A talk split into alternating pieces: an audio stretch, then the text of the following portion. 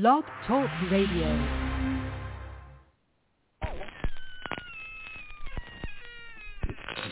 Ladies and gentlemen, boys and ghouls, step right up. Behind this curtain lies a ghastly concoction of delight,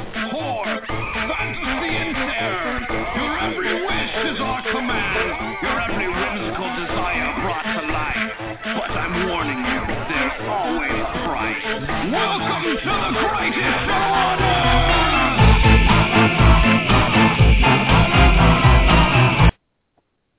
And welcome back to the greatest show on earth that is Talking Terror. As always, I'm your old pal, the King of Horror, Andy G. Welcome you to this episode of the show where tonight we're going to be talking about my film pick of the week, Monkey Shines, from 1988 and directed by the late, great George A. Romero. But of course, I'm joined by my cohorts in horror. First off, the bold and beautiful, the Gold Geek Keith. Well, you know what? I don't have any special introductions for tonight because tonight tonight is all about the monkey. It's all about the monkey and his quadriplegic Yes, it is. buddy. Okay? So my buddy and me, the monkey and his friend. So you know what? Welcome to Talking Terror, everybody. But really, really, the man of the hour is coming up next. He certainly is because it is his origin story. Uh, it went from being a little cute capuchin monkey to becoming a horror host. So it's a full A circle monkey. we get with the man monkey. Ooh, and he changed sexes too. That's sexy. Now we could just do that on a whim. But of course, we're going to be talking about that later on in the show. And we are joined by that particular mad monkey himself. Get funky with it. Get shiny with it, monkey. Yes, King, we're getting funky with the monkeys on oh, this week's episode of Talking Terror. Yes, we're getting funky, we're getting nasty, we're getting like jungle love over here, you know. yes, Oh, we, oh, wee, oh. oh. Hello, what's to know ya, know ya. Yes. Yeah. That's what we're gonna be doing all this week's episode. But you know, but you know what time it is, right, fans? It's Talking Terror time, baby. As always, we brought some broadcasting to you live from 9 to 11 on the Eastern Standard Coast, but it really don't matter because you can always catch all of our past episodes on Blog Talk, iTunes, and Spotify. And just make sure you remember to give your favorite horror podcast and all the land Talking Terror. like and subscribe on Facebook and Instagram, baby. What's up, Frat Family? It's his show tonight, so he can be as excited as he wants. I'm proud of you. That was a great one. You know, enjoy that uh, high-strung intro because he's the monkey. We love him.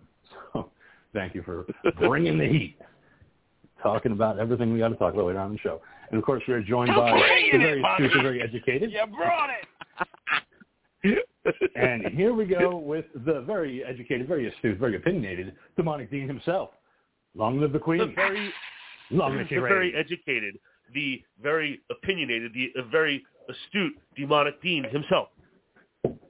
Yes. Fiona, Yeah. Give it up. Fiona. Put up them titties for him. Long may he reign.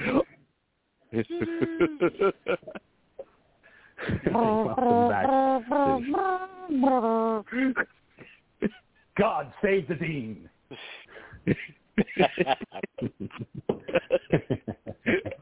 Never gonna get loves old. her. Never gonna He get old. just won't admit it. He loves her. He was hurt. He was truly hurt by her departure, and that is really why he lashed out in anger. that, that's he why he was got the highest. That, that's why he was the highest bidder on that gold-plated Wii. But he's not going to admit that. No, because he'll take it outside and just break it. Like that's what I think about the queen, motherfucker. Take that, wee golden piece of shit. Okay, Sir Demonic Dean. He has been knighted.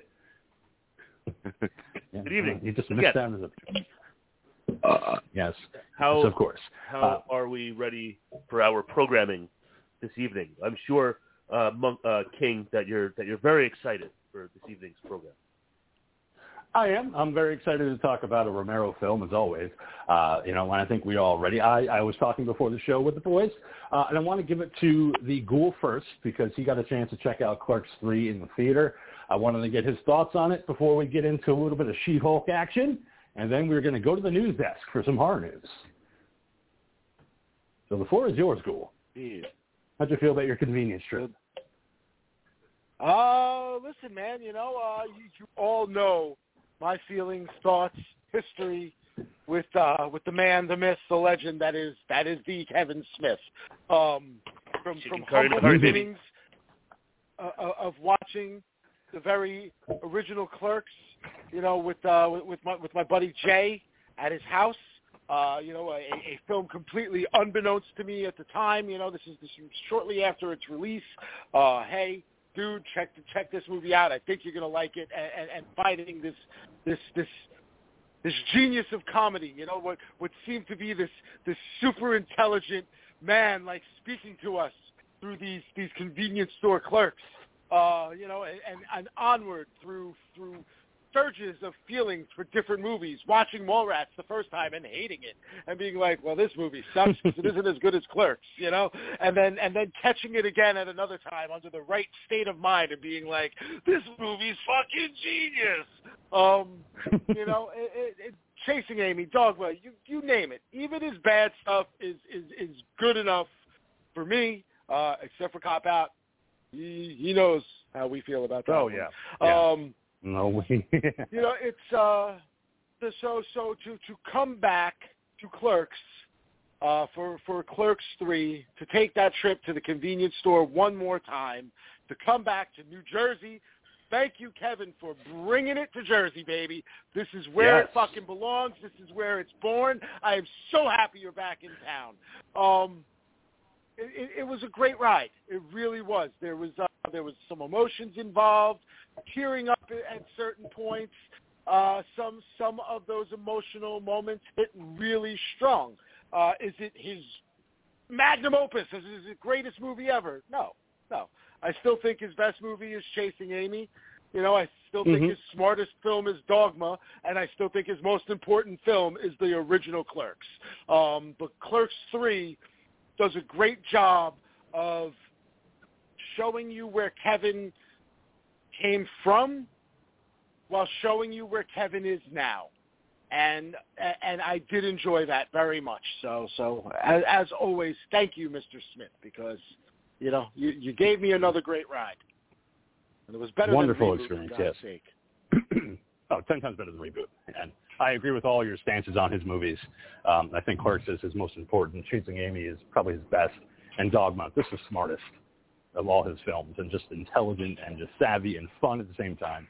Um, but with that being said, uh, let's get into She-Hulk because we have episodes five and six to kind of just banter about a little bit. So I'm going to give it to the monkey for this one, just to kick it I, off. I just about what he I'm going to interrupt. Oh yes, go ahead. Sorry. I'm going to interrupt right quick because uh, just coming over the news desk uh, a few minutes ago, uh, you didn't talk about this before I logged on. Uh, just a, me- a, a, a few short minutes All ago, right. the report has come down that uh, Gangster pa- Paradise rapper Coolio has passed away. Oh damn. Really? Pour one out for wow. Coolio. R.I.P. Coolio. Damn. Holy shit. Jeez. Rolling with the homies in 59, heaven now. 59 years old. 59 years old. 59. So young. 59. Jeez. Wow. Yeah. That, Holy yeah. shit. It appears We all the know story Coolio. the story out right now is that uh, the rapper was at a friend's house when he excused himself to go to the bathroom and never came out. After the friend went to investigate, he discovered Coolio on the floor. Upon his discovery, paramedics were called and he was pronounced dead on the scene after a suspected cardiac arrest. The official cause of death is still pending. Fucking Okay. scary, man. It's scary shit. That's You know, it's like terrible. like I mean, you know, like uh, uh, again to, to to obviously bring up the the the the obvious with Kevin, you know, when he had his heart attack. Uh, that was a great, Yeah. you know, for him it was a huge wake up call.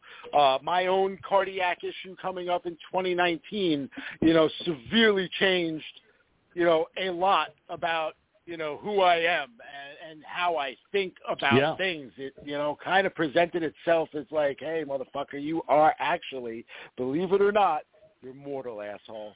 And uh Yeah. and yeah, you know, so so has has it completely changed my diet?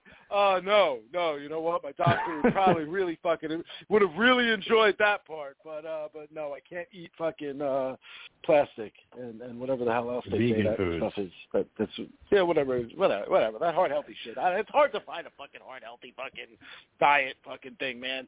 You know, like I, I tried looking up online and shit like that. I would have went out and bought all the fucking shit, but you can't find anything that like literally literally puts it all together and then tells you what you can make with it. Uh, like I could go out and buy all ingredients that are considered heart healthy, but then I got to figure out what the fuck to do with them. You know what I mean? So most of them look like fucking eat them. dildos. I'll shove them up my butt. yeah, I know you can eat them, and if you put them all together, you can turn them into a fucking meal. But you know what? You have always been the one with the culinary talent, Steen. You know me. I can throw a couple of things in a pot every now and again, or fry it with my main ingredient being love. So it's going to turn out tasting good no matter what. But it's not going to be great, you know. And and that that's what sucks. Because if I want to fucking eat stuff that's going to be healthy for me, it better damn well be fucking great. yeah, I, I can't go All right, full vegan well, like Kevin Smith did. You keep spending most of your life living in a gangster's paradise, and, and that's what's going to happen. Yeah. Well, like I said, now he's rolling with the uh. homies in heaven now, so he could be with DMX at that table. You know, it's unfortunate. 59, way too young.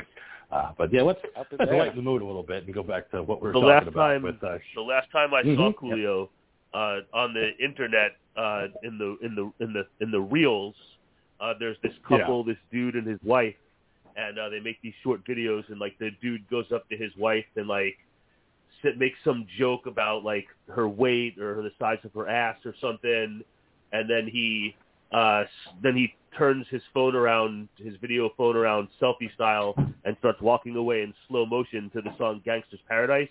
And his wife, who is Hmm. insulted, like takes off the shoe and like throws it and hits him in the head, and then it cuts away. So they started to get like a shit ton of views for this shit, and uh, they then actually had one where they had Coolio like show up in their house, uh, like the real Coolio, because they kept using the "Gangster's Paradise" song in their in their videos, and that was like a few months. And then ago he banged her that, wife. so.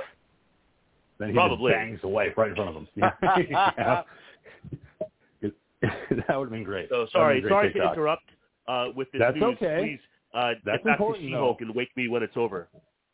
We will. We'll wake you up when September ends too. Uh, so anyway, yes, going back to what I was saying with the monkey, uh, wanted to kick it off with you first about episodes five and six. What do you think about them? Uh, you know, and moving on forward, we're almost done. Yeah, we're almost done with this series. Thank you, Monkey. Your your input is fantastic. It's a Yeah, great well, wise, fine, wise, wise words.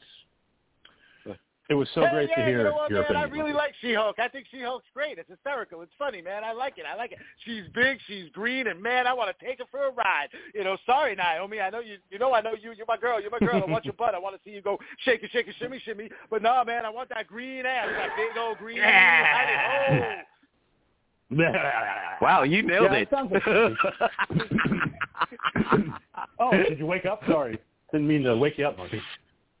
no, I have Good a new phone and I didn't you realize are, I have a new phone. I didn't realize it was muted because my um I Oh, don't well. have new headphones, so I'm actually having to hold it up to my face and I accidentally hit the mute button somehow with my face.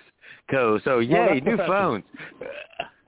Real professional, monkey. But anyway, so Hey, at now least I, hey, at least I show up on time for the episodes. Hey, we all do. But yeah. So, but yeah, uh, did you think about episode? Yeah, good. Uh, Yeah, I- I'm really, really sad that you're saying, you know, yeah, it's almost over because I, I really am enjoying it. And yeah, Gould nailed it with too. everything. Yeah. Yeah. Cinema oh, yes. I will die there a happy man. But uh, ag- again, I Gorilla just press uh, my enjoy. dick in your mouth, up and down, up and down. Just start squirting gamma radiation all over the room. Oh my God. That that's the other thing though. Is like you know, it, it, if you sit there and make her come, is that like you know radioactive as well? Like you know her blood and shit. You know, can, can you fucking Hulk can up become a into there? You know, from you know swallowing her hmm. her shit when you make her come. Well, I You mean, you could. could also look at that as the Hulk. You know what I mean? When the Hulk ejaculates, I mean, one, it'll probably blow a fucking hole through your head. But you know, Oh, number two is, is, his, is his jizz radioactive? You know? It has to be. It has to be infused with gamma. Atomic So, you know, I mean, it's going to kill whoever he fucks anyway, so it doesn't matter. Like, They're just going to be torn in half. So, you know, probably the same thing with, with Well, She-Hulk, even though were her, her uh. That's true, very true. And of course, you know Jennifer Walters, we see she uh, you know managed to survive her guy that she slept with, so that's fine. Um, but yeah, you know, like I'm glad that you're enjoying it so far, Monkey. Uh, what did you think about uh, five and six school? Uh, yeah, listen, I mean, the show has been, uh, it has been steady. You know, like I said, it, uh, Yeah. it, it's, it's kept me entertained. Do I, I, I wish there may be a little bit more action in it, but you know what? This is, again, just like, uh, just like Miss Marvel was catering towards a specific demographic and staying true to those feelings. I feel the same thing with She-Hulk. You know what? They said, look, Yeah. we are going to give you a sitcom. We are going to give you a female-centric comedy. And that is absolutely 100% what this is. Now, this comedy every now and again has little bits of action in it. Why? Because she just so happens to also be a She-Hulk. Um, yeah. so, so yeah, I, I, I've been enjoying the action. I've been enjoying the, the, the comedy. Uh, I, I find I find it to be a fun series, and from everybody I talk to at work, who all, you know, who who like the the, the Marvel stuff, for what they didn't like in other shows so far, they are enjoying She-Hulk. You know, they're they're all liking it, which is was interesting because we're all, you know, we're all mostly a bunch of fucking monosyllabic fucking guys. You know, oh, hey, my dick, my balls, hey, my cock right here. You know, Well, wooga, wooga, good. Booga booga, booga booga booga Oh, titties. snatch. I mean, maybe, maybe that is the key is that they all secretly have like a thing for her, you know, or maybe not so secretly, like in the monkey's case, where he's all like, yeah, you know, I, I don't like butt chicks. I, I, I would bang her as Jennifer, not as She-Hulk. Mm, okay. Yeah, I would do both. I want to have a little bit of both and try them both out. Like change during. That would be nice. I said, what are you do- What are you talking about, man? China- She's half the age of your China normal was not girl. attractive. China was No. not No. attractive. I would back China. No. So, yep. I mean, yeah. Hey, listen, I Oh, would. I oh would. God, dude, that, Hey, that- listen, I, you know- I've seen, I saw what she had down there, bro. I, you, Oh she yeah. fucked No, you. it's it's like a little penis. Blown That out. fucking clit of hers. But yeah, I know. It's, it's terrible. Yeah, I would. yeah, her, No, I- yeah, her clit was as big as your fucking dick, King. I know. Well, some knows what I got. Twelve inches of clit. That's what she Yeah, had. I know. It's like just- I would, but I would still go for it. I mean, look at little X Pac. He got it.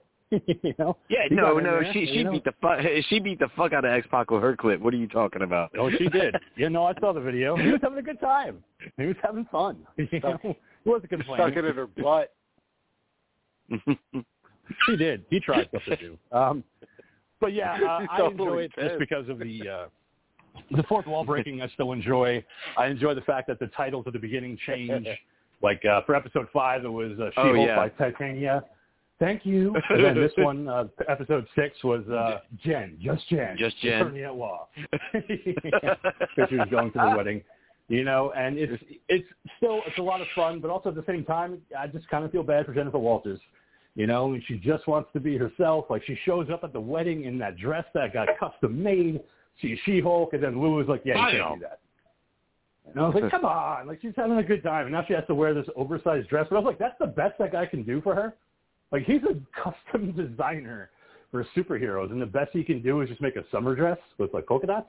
Like that's, I was like, well, he's not that but, good. but yeah, okay, but that's it. But it's that's it's supposed to be showing up. You know, you're you're going to you know this is pregame for the wedding, so you're just supposed to wear you know nice winter clothes. I mean, nice summer clothes. But the thing is, I thought his sp- stuff was supposed to shapeshift to her. yeah, I thought that was the point too. of the designer. So, so yeah. you know, un- unless that was maybe the secret outfit that he had made for her. I, It- it I thought be. everything was supposed to be. Every, I thought everything that he was going to make, just like you just said, I thought all of it was Yeah. form fit, whether she was She-Hulk or whether she was Jen.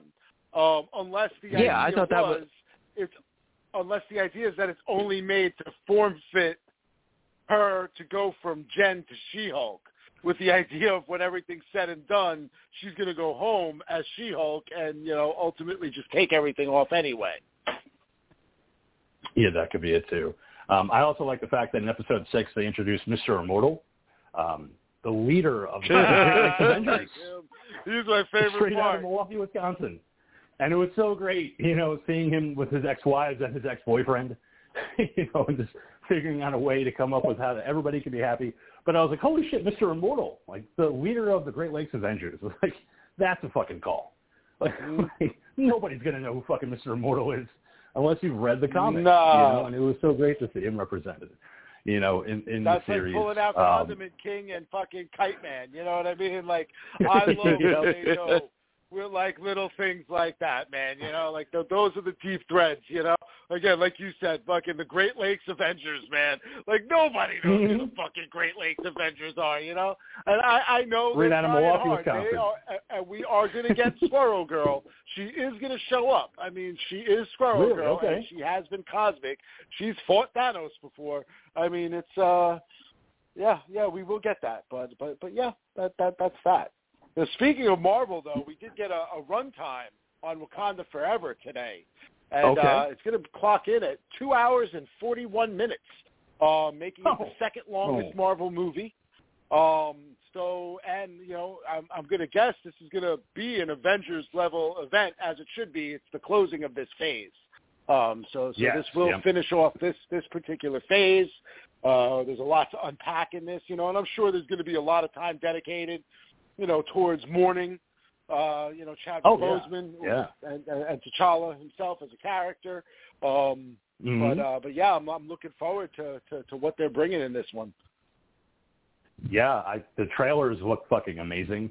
Uh, the fact that they're kind of making it kind of female centric, I also like.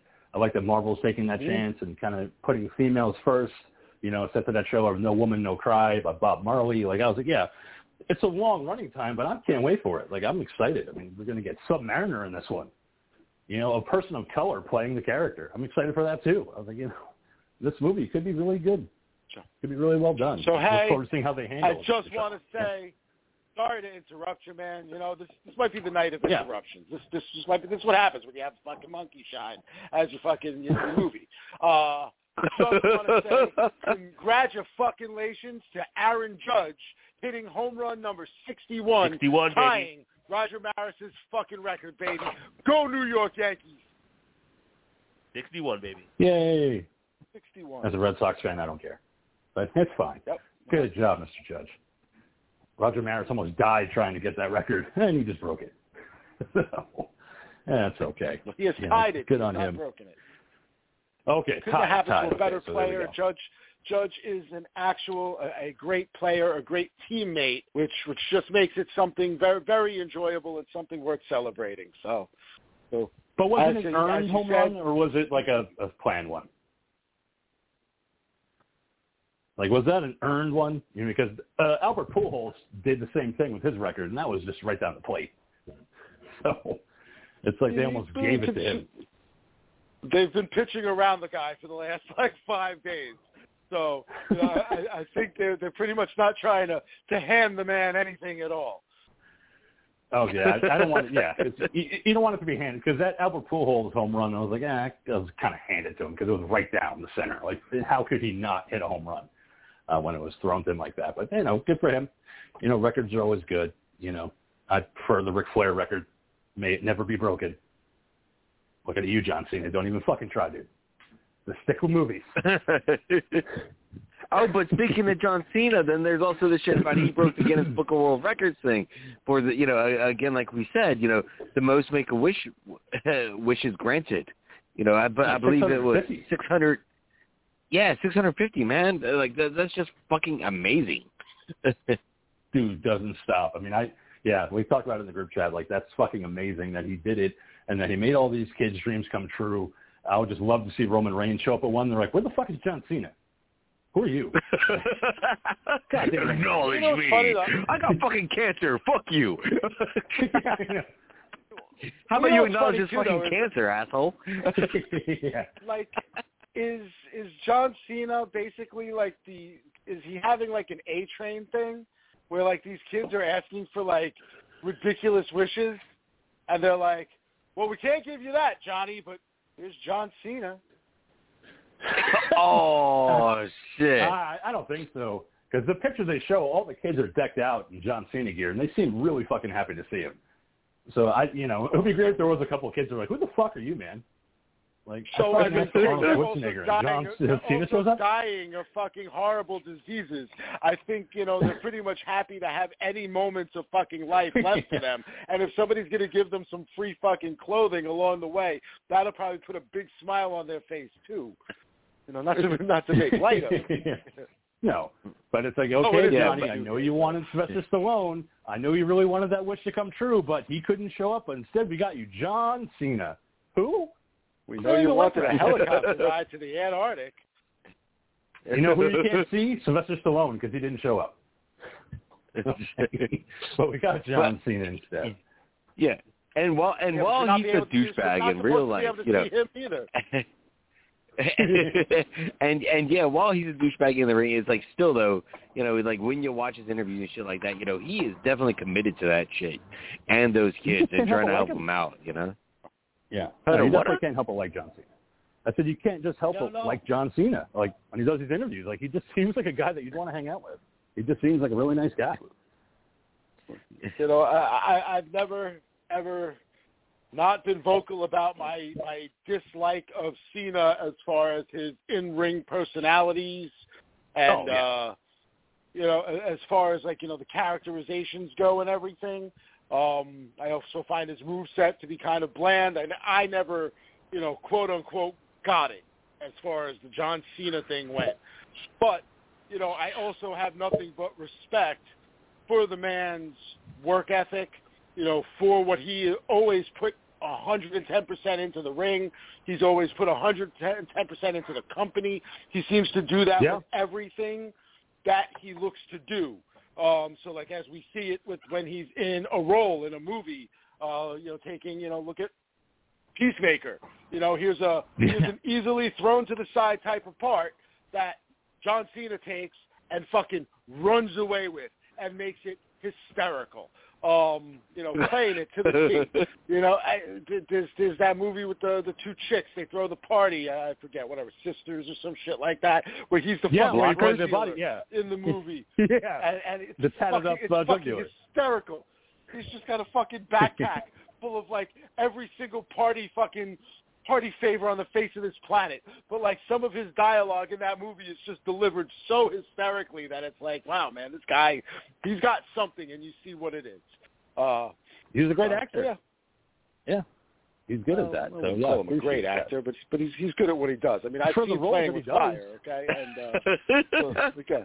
I have did not. you watch so, Playing no, with Fire? John Okay, Cena well, and no, Kill I- a Mockingbird. Well, Judge, I think what we have here is uh wow. Okay, no, he can't do that. So let's just you know stick to the comedies. Like the comedies, I like that he does. I think he's a great a comedic actor. I haven't seen Playing with Fire, so you know, so I don't. I don't know. about? Then there was that John weird firefighter movie he did. Kill a Mockingbird. He's playing Boo Radley, bro. He's playing Boo Radley. Oh, I couldn't see it playing. I mean, I would love it. I just I couldn't see it playing just Boo Radley. Ooh, okay. I might want. I mean, that's just like Sylvester Stallone wanting to play Edgar Allan Poe. Can't see it, but I wouldn't mind it. Like, hey, yo, uh, you know, Raven's knocking at my door, and I was like, hey, what is this? And uh, there's a Raven. I'm like, whoa, that's crazy. And then all of a sudden, his heart starts knocking on my uh, floor. And I was like, hey, you shut up. I'll punch you. You want to fight? Edgar Allan Poe. versus, versus the Raven coming to HBO. There's a raven knocking at my door over here. Hey, Paulie, go answer the door. Find out what this raven wants. All right, I, I ain't got time. I got, I got a fight. I got to train for. Okay, Rock. Oh, yeah. Well, I mean, Edgar, Edgar, I'll get the door. Yeah, that's right, Paulie. We'll get the door. the more I think about it, the more I want to see it. But anyway, uh, Dean, uh, we want to talk about some horror news now. So what do you have for Oh, us? we do? What are we talking about? We do. You? You sure Hey, about what are you that? talking about with horror news? Hey, let's get the horror news with the Dean over here. Hey. Since everybody loves the MCU universe, uh, the upcoming like. Blade reboot, uh, starring Mahershala Ali, uh, is supposed Mhm. to start filming next month for its November 3rd, 2023 release. But it seems that Mhm. now uh, they are in need of a new director as Bassam Tariq has stepped away uh, from the project. Uh, he, uh, they say MC, MC says, or Marvel says due to uh, continued shifts in production schedule, uh, Bassam Tariq uh, has become unavailable due to scheduling. Uh, he will be staying on as an executive producer, uh, but for Hmm. a film that's supposed to start in November, uh, they're back to the search for someone to direct the Blade reboot. So we're off to a, a great start. Well, I mean, it, he's still staying on the production. He's just moving over to a new position. I mean, it happens in productions. He's still very much involved. It's just he can't be behind the camera. Like he doesn't have the time. So they'll find another one. You know, it's a project. I'm sure that they'll they'll hook up somebody too. I mean, uh, they should just get uh, Ryan Coogler to do it. I'd love to see a Ryan Coogler, you know, Blade. He's fucking great. Look what he did with Black Panther. So we'll see what happens. I don't know. Um, hmm. I don't. See, I mean, Black Panther. Obviously, the you know the the, the thing with that the the. Like okay, so like Blade, It's a right? really like, I big don't scope. feel like it's, Mm, it's yeah, not even true, the too. scope of it. I mean, Black Black Panther obviously has a scope, right? Um, like I'm trying to figure out how to how to say it without this like seeming like a a, a racially insensitive statement. Uh, I'm just going to Hmm. say it. You know, Black Panther is ethnic in its scope. Everything about Black Panther is about. African and African American pride. Um, I never feel that with Blade because it's you know, and I get it. Blade is an African American character. Obviously, you know, there is a sense of pride in him being so, but at the same time, Yeah. too, that is just an eternal battle of vampires versus the Daywalker. Um, I don't ever feel Mm, like in yeah. the comic book or in in their movies racial motivations are a, a factor, whereas I do feel that with the Black Panther, both in its comic form and how Ryan Coogler presented it to us within the movies, which, you know, again, I'm a big fan, so I, I love Coogler's work. Yeah. Um, hmm you know, so so him doing Blade, I'm sure would obviously have an interesting take, but maybe maybe let's find somebody that does monster movies and, and go that route with it. Or I mean, hell, you know what? Back up the money train. Give Jordan Peele a call. Let's see if he maybe wants to take his fucking stab at Blade. Yeah. Ooh. I don't think Or so because he likes uh, writing his own shit. But He does, yeah. Well, just get Del Toro back. Back that money truck up to uh, Del Toro's house. You did Blade 2. Just come back and do the reboot. Come on, man. Here's a bunch of fucking money. He would do it. Oh, all yes, right. I do Blade 2. oh, look I at very this much truck in like my Blade driveway, 2. dumping stacks and stacks of cash. I can buy I can more, buy more things from my house. merchandise. this is a great day for Great. Guillermo del Toro. I is do Blade 2, you? and then I do the Hello, friend. I do the reboot. I'll be glad to do a reboot. Let me just count the money before I do it. Oh, you're a little short. Oh, there comes the other truck. Boop, boop, boop. Okay, now we're in. All right. Where's the script? Ready to go. so we'll we'll see who the new director is picked. But all right, moving on, Dean. What else do you have? Let's see. script that he What else do I have? three. You know, back Dahmer. in the, in the, in the 2000s. Jeffrey Dahmer. Dahmer. Dahmer That is the guy. number one, current number one show on the Netflix streaming service with a hundred and Number, number one news six show. Point uh, two million hours viewed. Uh, it's also in the top ten in ninety two different countries. Uh, it's It should uh, the only shows with more hours upon their debut were Squid Game, All of Us Are Dead, which I do want to say when the Ghouls visited in California, we watched the first two episodes, and then I never went back. But I just recently started going back to it. And I'm probably five or six episodes into this first season, and I have to say Mhm. it's pretty fucking awesome. And also, uh, Okay. Stranger Things season four and Bridgerton season two are the only shows with more hours upon their debut uh, compared to Dahmer. I have not watched Dahmer yet. That sounds but, like a know- lot of shit beating Dahmer then. No, no, no, no, no. That's Well, those are four. It's the fifth. It's it's the fifth highest uh, debut in hours streamed. Like out of everything that's Yeah. on Netflix, that's pretty. That's not a lot actually. It's pretty fucking. You know, it's pretty. It's pretty impressive numbers. But um, but uh, also something that you would sometimes think is might be like a like a niche uh, subject area. So um, Anyway, I haven't It seen is. it yet. Uh, I've seen a lot of buzz I all have. over the internet about it. Um, you've seen it, King. What are your thoughts?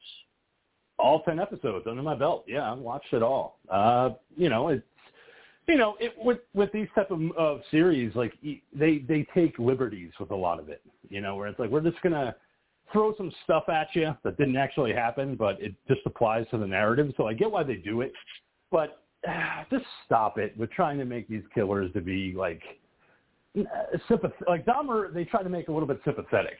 Ted Bundy with the Zac Efron movie, they tried to make him like a rock star, like he's fucking HBK in the serial killer world. And then with Dahmer, they're like, oh, well, you kind of feel bad for him, right? Because he didn't want to kill, but he just, he had a kind of just bad What? childhood. Like, no, he, no, he didn't.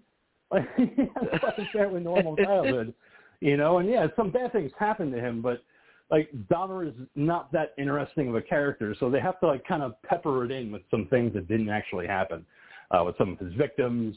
Uh, Glenda Cleveland, who in real life was the one that called the police on Dahmer because of Konerak uh, Sinthasomphone, who was a 14-year-old boy uh, that was outside of his apartment who had escaped, and the police brought him back to Dahmer because he was like, oh, yeah, that's my boyfriend. He's 19 years old, and we're lovers, and we do a lot of gay stuff. And he just kind of got away because we were in a fight. And the police were like, ew, gays, ew. Let's just bring him back to the apartment and be done with it. You know, so yeah, they they they did that pretty well. But Glenda Cleveland in the show lives next door to him. Yeah, no, oh, it's it's done well. Um, but in the show, Glenda Cleveland lives next door to Dahmer, but in real life, she lived in a building across from Dahmer. Like she wasn't in the same building, but they were doing it for the show. Like you had to make Glenda kind of more of a character. So it's like, okay, well, I live next door, and I can hear the buzz saw all night, and I can hear the people screaming, and I can hear Dahmer next door. Um, he he at one point tries to give her a sandwich, and he's like, "It's a pulled pork sandwich that I made for you. Why don't you just go ahead and eat it?" And she's like, "Ew, no, I know what you do over there, Dahmer." And he's like, "Oh, well, I'll just leave it here then." Like, no, that never happened. that never happened. Why are you doing this? Like, why are you embellishing? Just tell the fucking narrative. And, and another killer shows up in episode ten, where I'm like, "Oh, fuck, okay, now we're just doing another show." it's like it's so weird. And episode ten, where they're like, "Here's this other killer," and it's like, "Okay, well, we're going to talk about him for a while now." I was like, "Well, wait, we're done with Dahmer? Okay, all right, well, we're done." But it's not a bad show. But if you know about the facts of the true case, you're going to feel like, "Okay, I know what they're doing." But if you don't know much about Dahmer, it's a good show. Like I could see people enjoying it, but me, I'm like, no.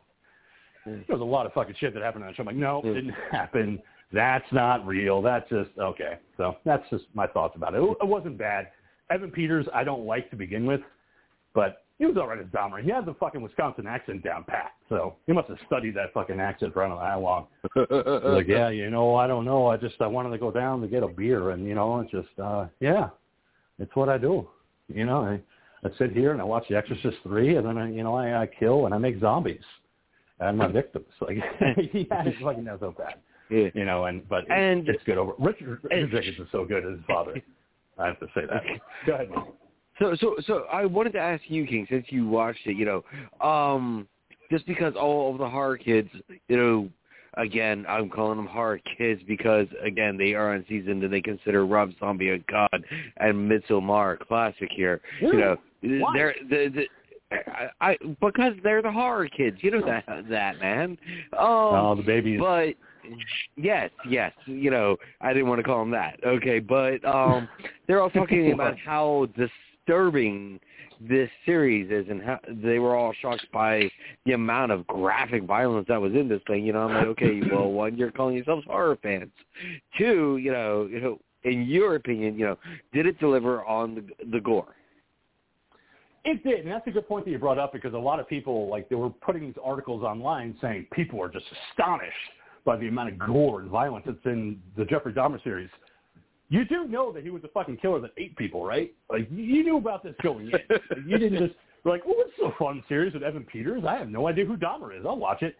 You do re- like, ah, it's so, so it's so difficult because these people are just astonished by how much gore and violence is in an apartment. I was like, "Did- Google exists. Did you not just kind of Google his name and be like, I want to find out about this cat? You know, see what he did. No, he fucking dismembered people. He drilled holes in their heads. He poured acid into them. He kept them. He fucked them. Like he was a disgusting fucking individual. But how do you not know this going in? I mean, it's uh, it's just one. Of the, like, how do you just not know? It's just like, oh, I'm going to watch this fun series about Ted Bundy. I guess he's kind of cool. Because Zac Efron, that guy was in High School Musical. And it's like, oh my god, he killed people. Ted Bundy killed people. What?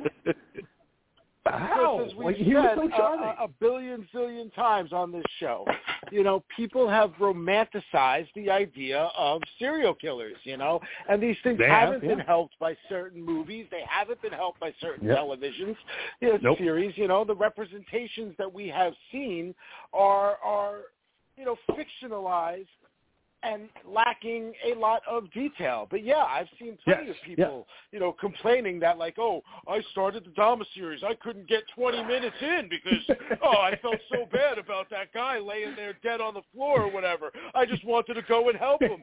I mean, you're literally watching a fucking series about a man that murdered fucking people and ate them, guys. I mean, like, come on. You know, It's, it's, it's a fucking no-brainer that you're going to see graphical violence.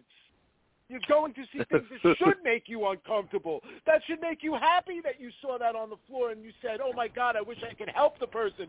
Okay, you should be Yes. like, "Okay, yeah, I wish I could do that." Now, at the same time, too, it's a fictional representation on television. You can't, nor can you even help the person in real life because it's already been done. But these things Yeah. do help us learn and understand the mindset of these individuals, and possibly, quite possibly, may make it possible that somebody out there might see or know somebody and say, "Hey, you know what? This fucking guy acts really fucking weird sometimes." And you know, so so did that Yeah. fucking Bundy fella, or so so did that Dahmer fella. You know, maybe maybe I should just check in a little bit and make sure this motherfucker ain't eating people. The chances are you might get eaten. But who knows? Maybe you're the body that gets eaten that gets found, and then that's how it gets busted. So you help. Body Yeah. you hear the body that gets drilled and skull fucked. Mm. Because that's what you wanted to make zombies, you know. Yeah, And that's Zombie it. sex I think slave. I just I don't Well, like yeah. the the the glamorizing of serial killers. I don't like it. You know, I mean, and, and with Dahmer, they tried to make him sympathetic, where he just didn't want to be alone. Like when these people tried to leave his apartment, he's like, "But I don't want you to go," and they're like, "Well, I have to," and he's like, "Well, I guess I'm gonna have to kill you now." And it's like, well. Like, just stop making me try to feel bad for fucking Dahmer. Nobody should feel bad for Jeffrey Dahmer. Burn in hell, motherfucker, because he was a disgusting killer. Same thing with Ted Bundy. He wasn't a fucking rock star. He was a guy that killed a lot of women and fucked their dead bodies. We shouldn't be glamorizing them with Zac Efron going, oh, he's so cute, though. But he He's fucked. Don't you see that? Bundy. That's the key word, bro. He fucked. He just needed the right woman. The right woman Yeah. would come into his life, and she would have stopped all of that murderous rage. She would have been able to Oh. take all of that that big Bundy dick energy and channel it into something positive, and he would not murder anymore. Couldn't do it because with Ted Bundy, there's actually a book called My Phantom Prince written by Elizabeth Kendall, who was his girlfriend at the time. She couldn't stop it. As much as Ted loved her and loved her daughter, he she couldn't stop his killing rage because Well, maybe she wasn't the one. fucking Killing. No, maybe she maybe was, she he was was a taking out to bite.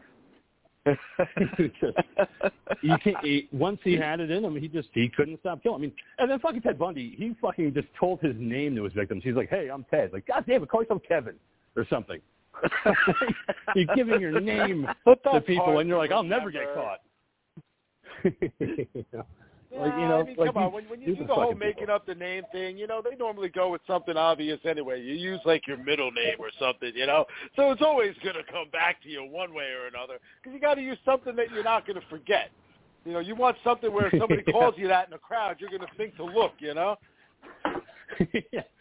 But yeah, it's just it, that's the, the whole thing with Ted Bundy is just the fact that he he Yeah. killed two people in the middle of the day, Denise Naslund and Janice Ott. He killed two girls. He picked them up at the the beach, you know, and he was like, "Hey, I'm Ted. You want to help me do my stuff by my car?" I'm like, "Sure, why not?" And everybody gave the same description of what he looked like, and it looked like fucking Ted Bundy. And he's like, "Oh, that doesn't look like me." Like my hair's not that curly. I mean, whatever. Like you know, his girlfriend's like, "Are you sure?" Because it kind of looks like you. And he's like, "Nah." Right. No, and the fact that they're calling him Ted, that's a coincidence, babe. All right, I gotta go out. I'll be back in like a day or two. I have to go to a business meeting in Utah. Oh, you're not gonna go kill anybody, are you? Nah, no. no, I'm not that Ted. Why would I ever murder anybody? That would be terrible. Ridiculous. But all right, Dean. Moving on. What else do we got? Oh, I forgot we were doing this. Uh, John Carpenter in November is I think I going to be him. hosting an online uh, movie marathon of Godzilla and other kaiju movies. Uh, his online special is going to be called Masters of Monsters, and he will be hosting presentations of uh, the uh, the uh, presenting. He'll be presenting his four favorites. Uh, this will be taking place under the Shout Factory slash Scream Factory umbrella, partnering with their Screambox, and uh, it will cover uh, D. Ichiro Honda's uncut original Godzilla, Rodan, uh, Ghidorah, and the Three-Headed Monster and War of Gargantuas. Uh, he will Carpenter will appear throughout to discuss Oh, all of these all films. Toho films. Uh, they That's will be weird. streaming from uh, November 3rd each night from November 3rd to November 6th, uh, 6 p.m. Pacific, 9 p.m. Eastern Time, and you can find more information about all of this at mastersofmonsters.com. There you go, monkey. Do it. I know you'd love to see that. Carpenter talking about Okay, but- all Toho movies. I, I, I don't want to see John. No, I don't want to see John Carpenter talking about Toho. No, I Whoa. no. It's like J- John Carpenter. No, because it's like John Carpenter doing Yeah, his Carpenter. own thing. It's like, yeah, I don't.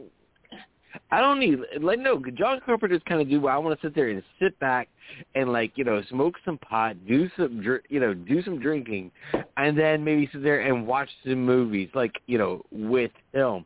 He's not the kind of guy that I want a presentation about kaiju from. You know, it's just no. You, Wow, I okay, feel like. John, John, John, I I just feel like you know John Carpenter's kind of crossing you know the streams here where it's like dude what are you doing you know stepping into the territory where you, you're not supposed to be stepping But he likes kaiju movies. That's exactly why he's doing it. Because he's a fan, just like you are. So maybe he has some insight, you know, as to why he's a fan. Maybe you want to tune in and find out. I mean, I, you know, I'm not a huge kaiju fan, but I would like to hear his thoughts. Just, you know, of yeah, course you I are like Godzilla you love Carpenter Yeah, yeah, man, I do. You know, I, I, I suck at the dick of John Carpenter. I mean, it's fucking great. I love his shit. Well, he you know, I mean, Sucks. yeah, I mean, somebody's got to. I mean, somebody has to. Somebody has to oil him up so they can get ready for another Halloween movie. You know, but if he's going to be talking about kaiju movies, I mean, I'm, I don't know. I thought, yeah, Monkey would be interested in that, but I'm not because I don't like that type of movies. But I would like to hear his thoughts. Like, wow, Godzilla was great because he's a monster and he's big. All right, moving Yeah, on. what, We're what are you talking about? Whoa, whoa, whoa, whoa, whoa! What are you? What are you talking about? You don't like kaiju movies? You because you love King Kong, and therefore that falls into the same category. It's giant monster stuff. So don't say you don't like kaiju stuff because you do. Yeah, well, I, you know, I should you, be you specific. I'm not a just, huge uh, fan. I'm not a huge fan of them. I should say that. I mean, I don't hate them. I'm just not a huge fan of kaiju movies. Like I'm not, you know, Okay. not on your level, Monkey. I'm not definitely not on your level. You know, I will say that. But I, I, yeah, I like King Kong. I'm kind of on the level with Godzilla. I don't really care for him. I mean, I'm a big Mothra fan, so I guess you could say I like Yeah. those movies. But I'm not And- like, oh, and fuck, you I like gotta find Clo- movies. and- I love them. Yeah, but but didn't you also dig Cloverfield? Uh, yeah, you know, because I thought it was a good idea to have an American uh, form of kaiju. Um, I know a lot of people hated it, um, but luckily it's getting a proper sequel coming soon. Um, yeah, I did like Cloverfield. You know, as much as people hated it, I enjoyed it just because it was fun. It was, something different. Um, and I love What found footage. I think Rim? that was did the like, biggest thing. Did you like Pacific Rim? Oh, I hated Pacific Rim. I thought it was so dull. Uh, like that, that's time I can never get back. Of Pacific Rim, I, I just didn't like it. And I even watched that the sequel Uprising. I'm like, eh, okay, no, no, No, no. Okay, what about I, I will Pacific sit there. Rim 2? Did you, did Yeah, I, I will draw. Uh, no, I will draw a line in the sand on the second one because the second one was so much fucking fun. I fucking love the second one. And that's fair. that was like straight up Starship Yeah. Trooper shit right there, man. yeah, yeah. I mean, yeah. Like I said, I, I shouldn't say that I hate kaiju movies. I don't hate them. I just it's not my go-to. I mean, you guys know me. I mean, I'm a slasher guy. You know, I'm a zombie guy. You know, that's that's kind of like my my wheelhouse. Um, so that's So where I king kind of feels stay. about but- kaiju's the way the dean feels about the queen. Got it. yeah. no, not that bad. no, no, no. I just, I just haven't seen a lot of it, man. I don't have any bad feelings. No. All right, Dean. So moving on. What's next? What are we talking about? AMC is uh, sticking with uh, some some horror stuff as they've had a few different uh, horror series over the years, and uh, what they are currently working on is a series order of a radical reimagining of the 1960s horror sci-fi story Seconds. Uh, this is going. Uh, this was first a novel by David Ely, and then the 1960s film by John Frankenheimer, starring Rock Hudson. Uh, this film is Hmm. also the original film is co- also a title in the Library of Congress uh, National Film Registry. Um, but AMC is getting into the seconds uh, visit with a series order um, where it will be radically reimagined. Wow, I've never heard of it. So Radically. interesting. Radically reimagined. Second? Seconds. Is that is that? Is, okay, never heard of that one. Awesome. Thank you. No, yeah, I never even no, never heard of seconds. So be interesting. No, I've never. I've never, I've never heard of it either. And apparently, um, it is a a character uh, is given a second chance uh, to start life over with a clean slate, uh, but can everything be left behind, or will this person dive back in to the mysteries of the past? As I'm looking at this article right Hmm. here, it seems part of this Yeah. reimagining is going to be switching uh, to a female uh, lead character uh, versus uh, the original film where Rock Hudson uh, was the main character. But that's the that's the crux of it. Uh, that somebody is given Right. the opportunity to start life over with a clean slate, hence seconds. But I was not familiar with it or heard of it either. Uh, but you know, Yeah. I saw this story and, and, and decided to include it in this portion of our program this evening. I mean, it sounds interesting. Wonder I'm we definitely should make that a forward to seeing that develop. Maybe we could. You know, um, we could probably do that when it comes out. So we'll see. All right, see, uh, Dean, what's next? I will tell you, King. Thank you for asking. On October seventh, on Disney Plus, and I know I talked about this recently, but uh, while he is most known uh, for his cinematic scores, most recently for some of the films in the MCU, uh, the Marvel Cinematic Universe, uh, he Mhm. also uh, created. Uh, and the MCU movies include uh, Doctor Strange, uh, Spider-Man, uh, Thor. Uh, he also lost out on Best Picture for creating the score for the animated favorite Ratatouille, uh, but did win uh, the Oscar for Best Score for uh, the the animated film Up. Uh, so um, Michael uh, Giacchino uh, has directed for Disney Plus uh, Werewolf by Night. Uh, he is calling it Mhm. his love letter to monsters. Uh, Werewolf by Night appeared back in 1972, and coming on October 7th to Disney Plus will be the 53-minute Werewolf by Night uh, that is being billed as family fun horror. Family Okay. fun? Really? Family, Family fun. fun. All right. The trailer looked fucking great, so I'm looking forward to seeing Werewolf by Night. That trailer just hit all the right notes. I don't know if you guys checked it out yet, but yeah. Negative. I no, I- I I, I I, got I, excited. totally missed that in the group chat. Okay. I, and Dean, uh, Mhm. when when did you say the debut date for that was going to be? October 7th. All right, So cool. it's Thank you, October seventh or eighth. just a, just a, essentially Yeah. a week away. All right. All right. So moving on from that, what else have we got? Uh, also, as we know, coming on October 6th is uh, Damien Leone's Terrifier 2, which is receiving Oh, a nationwide Yay. theatrical release. Uh, I, I know the, the King does not care, uh, but Damien No. Leone says based on uh, early projections and what things are going to be looking like as far as the success of Terrifier 2, uh, he says that he can almost guarantee uh, that there will be a part three, and that he says he already has the structure for part three ready to go. He says after a part three, it will have to be seen if there's anything left in the tank as far as this character and franchise, as well as uh, if what the fan base is thinking. But uh, you know, he's already calling plans for part three, even though part two has not yet uh, seen That the light of day to a wide audience. Holy it has shit! its fans, Monkey. Yeah, it has its fans. There's a lot of people that like Terrifier. There's a lot of people that like Art the Clown. There's a there's a fan base uh, to what the, the yeah, demon was saying. yeah, So, we know, you know? It's like we've talked about it, but to sit there and be like, we've done play two, and yeah, we're already working on part three. You know, it's like, wow. to that point, I can't blame say him. I really we are can't. already working on part three. I- he just says yeah. he himself has a structure uh, for a third film. I mean, I And I can't if call you're him. a writer, that's what you do. Yeah, yeah, it's exactly. I can't call him cocky for that. I just call that being smart. Like strike while the iron's hot. People are fucking hot on Terrifier. They like Art the Clown. They think he could be the next horror icon, which I disagree with. But at the same time, as Leone, I would definitely be writing a third one or a fourth one. Just strike while the iron's hot. Strike while it's popular. Yeah. And then once it ebbs and starts to go out and people just don't like it anymore, then you finish. And then you could have a nice trilogy of movies. you Finish know, that on people top. like. Yeah. Yeah. So to that point, as him being a writer, I I can't fault him for that. Like I said, I'm not a fan of Terrifier. You guys know that, but I don't fault Leone for doing what he's doing. Like I appreciate it. Nope. You know, he's he has the idea. He's got the motivation. He's going forward. If a third hap- one happens, that's great. But yeah, like I I push him all the luck. I'm just not a fan of that movie. I just I don't really think it's anything that great. But we'll see what Terrifier 2 does in audiences uh, in select theaters. You know, it is nationwide, but it's also 2. select. Electric Boogaloo. Terrifier 2. Oh, yeah. So, yeah, we'll see. All right, Dean. Turbo Moving on. What else you got? Uh, so there's a lot of buzz for the the horror film Smile.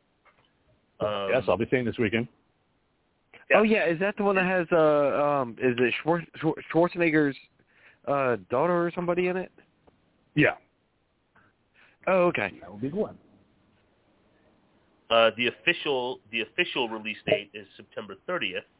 Um, although there is a couple of screenings I know locally to me uh, starting tomorrow. But uh, while there is some early buzz uh, about this horror, there was some interesting guerrilla marketing that took place this past weekend as Yeah. several at several baseball stadiums across the land, uh, creepy smiling people uh, got seats behind home plate and sat there with a creepy Smilers. smile on their Yeah. face uh, during the Mhm. basketball the, ba- the Great. baseball games, uh, and even in some cases wearing T-shirts that just said the word "smile" on them, and truly sat Yeah, there with it creepy so smiles cool. for the entire game. Oh that's uh, so they were on TV nonstop. It was so cool. uh, some interesting guerrilla marketing uh, for this horror film, Smile. Yeah, it was so fucking cool. They called them smilers, and they just sat there with the t-shirts on and just had this creepy fucking smile on their face the entire time. I was like, that's fucking cool, man. Strike it. You know, it might not be a great movie. It doesn't look like it's going to be that great, but I'm in. Like, I can't wait to see Smile and see what this develops. But the marketing campaign is on point, and that's what you have to do. Uh, You got to get the name out there. You got uh, to get the message out there. Go ahead, Cool. I know on our end, the little monster wants nothing to do with it. She was like, she doesn't want to see the movie. She's like, I'm like, come on, don't you want to go see that in the theater with me? And she's like, nah, that looks like it's actually scary, and I don't want nightmares. So Oh. it's definitely effective as far as like what it's trying Yeah. to present. Um, That's very so- cool. So good on them Yeah, for that's that. very you know, cool. I, you know me, I Yeah. got the A list, so I'll definitely catch it at some point or another. Yeah, I'm I just- weekend, I just- yeah. I just shared to the group one of the photos from uh, one of the baseball games this weekend. Uh, this is not the only game uh, or the only So person. cool. There are several across the Major League Baseball landscape, uh, but this is just one example of what it is that I was referring to. Uh, if I you had Mets interest game too. Yeah, that's Oh, so they were just doing. Oh, so it wasn't one game. They were just doing it randomly throughout the MLB. yeah, all across Mhm. baseball this weekend. Oh, sweet. it's that's really cool. All right, so moving on. What else do you have? Dean? Let's see what else do I have. Uh, moving on from Smile, uh, let's see. Uh, in uh, uh, uh, uh, uh, uh, uh, in tribute Uh, uh, to Pearl, I volunteer Uh, as tribute. I volunteer as tribute. Uh, in a uh, in tribute, this is Pearl, the greatest podcast uh, in the world. This is just a tribute. Yes. Um, on the internet, there was a list of the top uh, female slashers out there, Uh, you know, obviously Mhm. men are most of the slashers, but I have come to run them down, uh, and I just have five of them here, and that being uh, obviously uh, Pamela Voorhees from the original Friday the Thirteenth, uh, Mhm. Patty from Patty uh, from uh, Curtains from 1983, uh, Mary Lou from Prom Night 1987, Prom Night 2, um, May Dove, uh, Canady from May in 2002, and also uh, Claire from The Stylist in 2020, which we covered on the show. Oh, Uh, very so the top five female slashers out there, uh, and then Oh, cool. They left out a couple though. Move along because I can. What's that? They left out a couple though that are kind of important. But Well, yeah, yeah, sure, but look, this was just five, all right, and I can, I can, I can sense the king starting to get nervous as the time ticks on, and he wants to talk about Yeah. his movie. Um, I do. but yes, Uh, uh, but you know, I mean, James Earl Jones, Yeah. hmm uh, who obviously uh, has had a very long and prolific career in Hollywood, uh, one of his most notable uh, characters has been voicing Darth Vader, Darth Vader. throughout the Star Wars universe. And at 91 Who? years old, it appears Tulsa that he is baby. winding down. He has been winding down uh, his career. James Earl Jones is 91 years old now, and he has Man, signed over. He has signed over his voice rights to the AI company Respeecher, uh, so that the character of Darth Vader, uh, in any formats he may appear in the future, uh, can carry on with his signature voice. Uh, James Earl Jones's last Oh, actual cool. re- readings and recordings uh, within Nice, yeah. the Star Wars universe was for Rise of Skywalker, and his AI Respeecher voice was used for the recent Obi-Wan series on Disney Plus. Wow, very cool. And Very then, cool. yes, Can't do anymore. So. All right. And then I think right. the last thing I have on my list here, uh, for whoever out there might care, uh, it's been 11 years, uh, and I, I'm really, I really would have thought it would have been more recent, but it's been 11 years since Final Destination 5, and Yeah. uh, Final Destination 6 is going to be directed by Zach Lipovsky and Adam B. Stein, and this is going to be uh, specifically for HBO Max. Uh, so there is a Final Destination 6, the final, final, final destination uh, going into production once again for HBO Max.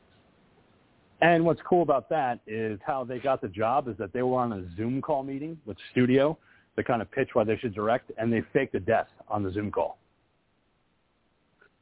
Oh, so that's how they got the part. that is awesome. yeah. Yeah, it was complete professional, completely like straightforward, and then they just ended up faking a death right on the Zoom call, and they're like, "Okay, you got it. Like, the project's yours." Uh, what an ingenious way to get the job. you know, being on a Man, Zoom call and just talk- fake somebody's dying. talk, talk about guerrilla marketing. Hey, they were ready. All right, so is that it for you, Dean? Uh, sure, that is it for me. Okay. All right. So it is my film pick of the week. We're talking about Monkey Shines from 1988, directed by George A. Romero, the late great George A. Romero. Uh, the film follows Alan Mann, who is a law student who one day, while going out for a jog, gets hit by a truck, and it turns him into a quadriplegic. So while he's at home being nursed by Marianne Hodges and his overbearing mother Dorothy, his friend Jeffrey brings over a capuchin monkey who thinks it'll be a great help for him. But unfortunately, Ella, the little monkey that is his helper, becomes deadly. So that is the basic plot of Monkey Shines. Um, I love this fucking movie just because it's Romero not doing a fucking zombie movie. Like I like his non-zombie movies. Like there's just a, a lot there. I mean, you know, Monkey Shines is not his best in terms of the non-zombie movies, but it's a fun movie. Like it's a fun little ride with a little monkey that he goes around terrorizing people and having this uh, kind of telekinetic uh, connection uh, between Alan and Ella is fun. So I just wanted to pick it because I just wanted to talk about the monkey's origin story. I mean, this is where the Mad Monkey came from. So it's important that we talk about it. So with that being said, uh, Ghoul, what do you think about Monkey Shines? Here, first, first, I, sh- I shall open open with this, you know, because because this is this is a major part uh, of Monkey Shines. Once there was a man whose prison was a chair. The man had a monkey. They made the strangest pair. The man was the prisoner. The monkey held the key. No matter how he tried, the man couldn't flee. Locked, terrified, and frail. The monkey wielding power, keeping him in jail. The man tried to keep the monkey from his brain, but every move he made became the monkey's game. The monkey ruled the Mm. man. It climbed inside his head. And now, as fate would have it, one of them was dead.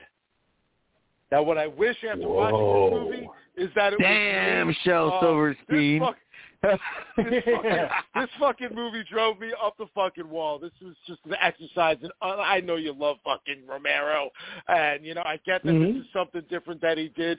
This was an exercise in fucking sleep for me, man. I just wanted to go to bed. the, the, the, the movie was just dull. There was barely any action. The characters are fucking annoying. There were a couple funny parts in the movie, but they were few and far between. Um, so you know the, the monkey stuff was cool because I know that they were truly you know trained monkeys. They give us a little disclaimer at Yeah. the beginning, but uh, but aside from that, yeah, it's uh, uh, what, what's what's how's how's it go? It's, it's it's a no for me, dog. It's a no for me. Yep, that that that's how I kind of felt on this one. Not a problem. Like I said, you know, just I'm glad that you watched it. I'm glad you experienced it. So we're going to talk about it. So go, uh, Dean. Now, what did you think about Monkey Shines? Monkey Shines, an experiment in fear. Uh, they said to live in fear, but he could not hear. Uh, so they got him a monkey uh, that sometimes act funky. Uh, and when his mom came to visit, little did she know that this was it. Uh, no, I'm, I'm kidding. I'm not going to go on like the ghoul, but uh, I will say he had a poem that, ready to go. uh, and that was no, no, that was completely off the cuff. Like I was totally freestyle. Now, Anyway, Damn, uh, all right, you look at you, like you know, it's Now, fucking you know, beating a fucking- for I'm a- San I'm Fran. a- Hey, Dean, I, going right Dean, into Dean, the what do you expect? I I know I know how words work, and uh, and I will say that I'm a I'm a cunning linguist. But um, he knows words. now Indeed. Except Uh, except for when it comes to say, saying Salem.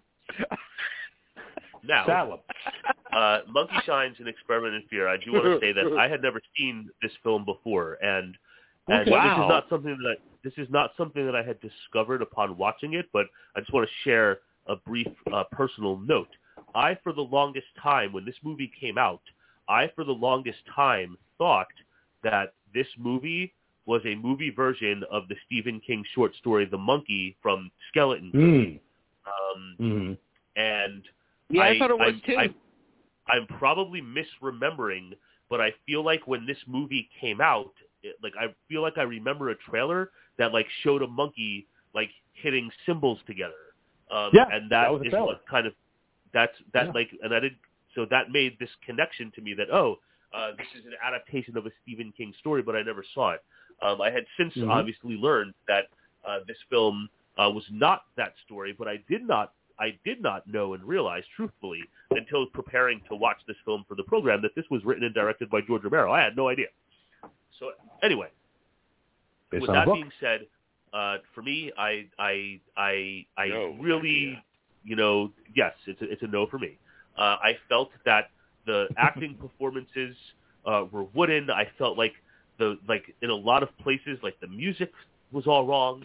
Um, I felt that the the sequence when when when he gets hit by the truck in the beginning was just silly. The way he kind of pirouetted up into the air. Um, uh, just, just just so many different things. And here's somebody that's be, been rendered a quadriplegic, and like he gets the worst possible nurse uh, in the history of nurses. Oh, yeah. uh, that's gonna and, and does not raise uh, any anything about this. Just takes the abuse. Um, early early appearances, and, and I wasn't sure I had to look it up, but uh, early appearances from from Stanley Tucci uh, was quite Yeah. interesting as well as uh, Janine Turner from Cliffhanger and Friday Night Lights uh, in a in a in her early appearance. But just overall, interesting stuff with actual live monkeys being used. Um, interesting concept, but it just didn't it just didn't work for me. Okay. Monkey, this is your time to monkey shine. What do you think about the movie? Okay, um, yeah, uh, echoing what the dean had said, I thought this too had um was based on the Stephen King work. Uh, just because, again, because of the artwork that was uh, involved with the cover, and then oddly enough, the same artwork that was used in Night Shift was the Stephen King book. You know, I, I I thought this was actually you know adopted there, but oh George, George, George, you didn't only direct this, you wrote this. So when we get to what we're gonna get to, and yeah, when we get to it, we're gonna fucking get to it. George, you actually wrote and shot this scene, and yeah, we all know what we're gonna get to when we get to it. Holy fuck, yeah, yeah, yeah, but but uh, wait, Yeah, yeah, he didn't wanna um, but but but but still, um, but but either way, uh, uh, yeah. Um, it, but this is also one of those weird ass movies. It's like, yeah, okay, two hour runtime, but at the same time, I had a great time watching this movie just because it had fucking monkeys in it, man. It, you know, so you sit there and throw monkeys in there, but then it instantly becomes awesome because you know my rule of life. You can add three words Oh, to yeah. any situation, okay, and they will instantly make anything awesome. You can add any of these three words, and it will make any situation awesome. Those words are midgets, motorcycles, and monkeys. Okay, and the fact that we had monkeys thrown in, okay, instantly makes this movie awesome. And you know, I yeah, I I fell in love with you know Ella as a character. I Fell in love like with the monkey. Eh, Well, yeah, it's all about that jungle love, baby.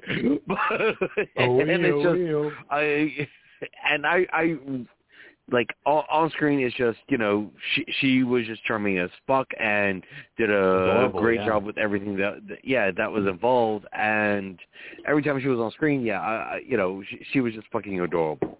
Uh, granted, that being said, the the human cast could have used some tweaking. You know, it was a Mhm. little bit over the top. You know, but again, you know, you know, it, it's Romero. so it's like we got we got to take it with a grain of salt and just write it out. And you know, yeah, but but at the same time, it, you know, fun, weird, like fucked up ride of fucked upness, which we will definitely get into because there are so many levels of fucked upness in this movie that it's going to make this a, a fun fucking talk. King. So let's get into it. Yeah. So we open with Alan Mann, who is a law student. He's waking up to a brand new day next to his girlfriend Linda. Looks like a cross between Justine Bateman and Joan Cusack on a good day. So he starts his morning with some stretches in the nude. You know, the stretching it out, getting ready Yeah. for his jog, strapping on Show, wrist showing and off ankle that he's weights. built like a motherfucker. Who the fuck and- ever and- stretches and- like and this, King, man? If if you'd like, if if if if you may, I'd like to interrupt for one second. Uh, because it's Mhm. important to take notation of some details in that sequence. If you remember when the doctors were all joking after his accident, they say, "Oh man, this guy's ass is hairier than, than you, than your face, or something." Uh, if you look Yeah. at the stretching sequence, it doesn't look like there's a hair on that It's guy's not. fucking body. Not at all. No, It is his, his ass is smooth as fucking butter. Okay, that shit's like a baby behind, man. You know, I ain't seen an ass that fucking smooth and bare since I watched Die Hard 2. Okay, and it's same fucking Oh, thing William here. Sadler, What William the Sadler fuck- doing his Tai What Chi. is it Yep. with these motherfuckers doing? Or these kind of Demolition stretches, Man. naked as shit. At least he's doing it. At least you know William Sadler was doing Tai Chi. He's just doing that. This dude's like shred his sack's like tapping on the floor and shit. Like one, that ain't sanitary. Two, that can't feel okay. Like I don't want my balls fucking slapping up against the rug, the wood floor. You get a splinter. Like I, don't get me wrong, man. I do some fucked up shit to my balls, but that ain't what I do. Look at him! Look at him! I want to stretch him Yeah, out. see- I'm gonna And then, of course, I always go to doing, uh, the extreme bat wing to his cousin. Yeah. And I also go to Michael Rooker and Mallrats, who does the William Sadler thing in the Uh, beginning of Mallrats, where yes. he's fucking working out and his towel falls off and he's just bare ass. I was like, that is a bare fucking ass, not a hair on that fucking ass. Um, so he decides that he's going to go for a jog. So he straps on wrists and ankle weights as well as putting bricks into a backpack. So he's one of those fucking fitness boys. Like, not enough weights. Got to get more. So he decides he's going to go on his run, and of course, giving high fives to people as he runs. But then, of course, he's startled by a German Shepherd and gets hit by a truck. Oh no! And then he pirouettes into the air like fucking Dean said, which is true. He just kind of does this really kind of fantastic flip. Um, so Alan what would Brian finds- Boitano do? yeah. So Alan Well, he'd Spine make a worked on plan by and he'd Dr. follow through because that's what Brian He would. would do. Brian Boitano would do. Uh, so in the hospital, we have Alan being worked on by Dr. John Wiseman, working on the spine, and we see that there's a jump in time a little bit because Alan now has a beard, because that's what you do when you're in the hospital. You just grow a beard, because that's how you show passage of time, people. Uh, his mother is at home, Dorothy, throwing a surprise party for him, while his girlfriend secretly Oh. packs her belongings, but says nothing to Alan until she gets downstairs. We also get introduced to Nurse Marion Hodges, played by his George's ex-wife, Christine Forrest Romero. Uh, it was a real drag to be around because right away she's like, "Yeah, I fucking don't like being here. Oh, he's a fucking drag." It's like, dude, he never even started. this is day one, and already you're like, You haven't even started guy." working. All you've been doing is like setting up Bitch, equipment. right from the start. right Yep, from the start. But you know what? This is the going to go to show. This is going to show you how unbalanced Romero's writing really is, because everything is set Mhm. up for something horrific to happen to this character, and yet it never goes anywhere. No, it doesn't. Well, I mean, something horrific happens to to somebody that she knows, No. and we'll we'll But- get to it. Um, But not to So- what we're expecting. Yeah, so later, Linda calls Jeffrey, a friend and former roommate of Alan's, wondering where he is. Jeffrey is at the experimental medicine lab where he works with lab monkeys. He has a human brain sample, which he creates a serum from after flash freezing it. He frees one of the monkeys and injects it with the serum, but not before giving himself a little injection of Parnate himself as a little pick-me-up. Parnate is an antidepressant. Yes. So he gives him a Oh, little, yes, a little get that jump, you know, little little jump up. you know, I'm going to give myself a little bump, and you're going to get a little bump. You know, so he works with the monkeys. One at for you, time. one for me. Yeah. So Jeffrey realizes he missed the party and drives over to Alan's house that very night. He finds his friend in bed, but Alan is pretty bummed as he believes Linda left him because he's a quadriplegic, and nobody's going to want to fuck me now. I'm a quadriplegic. Stop feeling sorry for yourself, Well, dude he can. just you know relax. so later, Alan I watches love that. some home like, movies it's, with it's, it's like our one moment of humor. You know what I mean? He's like, "Well, if she's Yeah. going to leave you, fuck her," and he's like, "I can't." Like, I love that fucking line. So he ends up watching some home movies with his mother Dorothy, while we see Bogey, Nurse Hodges' bird, fly around doing some dumb bird shit. Like, put the fucking bird in the cage. Like, you're you know, you're doing a job. Like, this isn't your house. you know, it belongs in a cage, not flying around being a dick. Like, but of course she's like, whatever. My fucking burden to fucking take care of this guy. I think, dude, day one. Like, we are still at day one. Uh, so Jeffrey ends up leaving Allen's and returns back to his lab and finds people spray painting the building to accuse the lab of torturing animals. He then meets with Dean Burbage, played by fucking Stephen Root in his first movie role. Stephen Root. They say Cro- Crocodile 2, Crocodile Dundee Part 2 was his official first role, but this is actually his first role. So we get to see Stephen Root Milton, the voice of Bill Dauterive from King of the Hill. so I, He I meets will with him. Which- him and he do- Milton. he does a- second I see the guy, I'm like, it's Milton. Like, hey, ha, where's your stapler, no bro? salt. Where's No salt on the glass. I'll burn this whole place down. I'll burn this whole place down. yeah. And, and he's he also and he does Get a Out. great job. He does a great job Yeah. in this role, just being like the douchebag boss that you know. I need Yeah. results, you know, and you know for his first role, you know, uh, because I saw it too. You know, he's supposed to be a stage actor and whatnot. Yeah, he did great. He did so great because Burbage wants results. He wants to see Jeffrey's research, and he's like, it's too early to tell. You know, we're in the early stages. He's like, what the fuck are we paying you for? Like, you're supposed to be showing us results of what your serum is doing. But of course, you know, Jeffrey just kind of just says, all right, well, we'll figure it out. So Jeffrey goes back to his lab and injects a female monkey with more serum and sees no advance in intelligence, which leads him to believe that the monkey needs to have some human interaction. So what better way to do that than give it to our boy Alan? You know, he, he can use a monkey in his life. so Jeffrey goes to Alan to just see how he's doing, and that's when we see that he has tried to kill himself by putting a plastic Oh, garment bag over his face. What a fucking horrifying image too.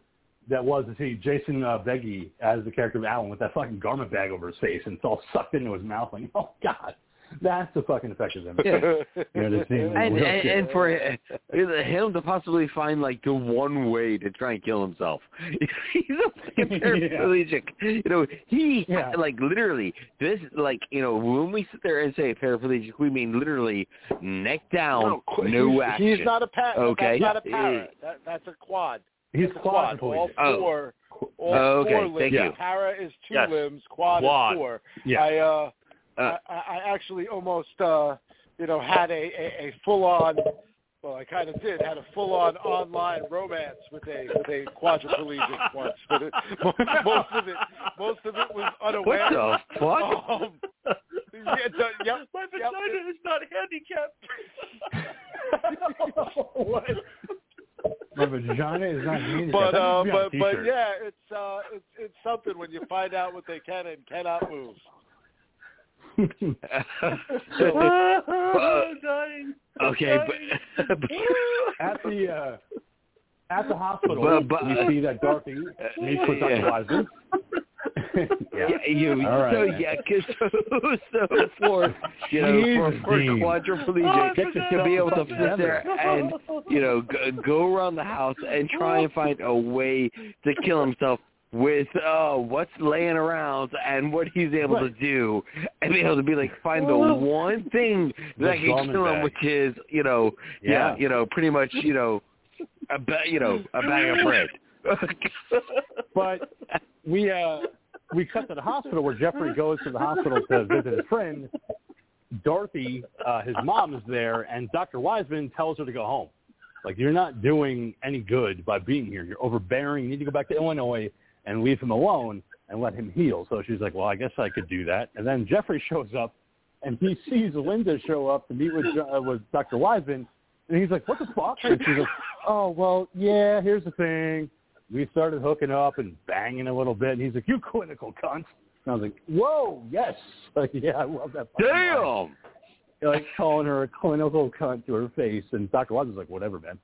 Like, I got that. Yeah, I did that. Like, you, know, you fucking asshole. Like, you know, couldn't what? wait, you know. Well, when did this happen? Like I don't remember there When ever Jeffrey being any goes kind of to the- conference. Hmm? yeah Yeah. Okay. Yeah, Did I Jeffrey miss goes to the something? Must have hospital. missed it. Okay. Jeffrey goes to the hospital. might to have talk to fallen asleep. Wiseman. Yeah, he probably did. So yeah, Jeffrey goes to the hospital to talk to Wiseman, and Wiseman's talking to him, and then all of a sudden Linda shows up, and she's like, "Hey, you ready to go?" He's like, "Yeah, just a second, babe." And Jeffrey's like, "What the fuck? Like, really? Like, this is who you're with?" And he's like, "Well, you know, I gave him a ride home, and then one thing led to another." And he's like, "You fucking clinical cunt." Huh? He's like, "Whoa, you know what? I, I, my brain seriously must have like completely shut down because all I remember happening when I saw this movie was when he makes the phone call, and uh, and Dr. Wiseman answers the phone at Linda's place, and then uh, and then yeah, and then and then the That's place burns later. down. Oh, okay. wow. Okay. See, yeah. So then we cut to that Jeffrey was the traveling level to of the country. engagement I was having. So there you go. It's fine. Uh, Jeffrey travels to the country to meet with Melanie Parker. She's a trainer of monkeys that can help quadriplegic patients. She has no monkeys available to assist Alan, but Jeffrey has one to donate, and it's a female, so it's going to be perfect because you don't want a male because the males are going to shit everywhere.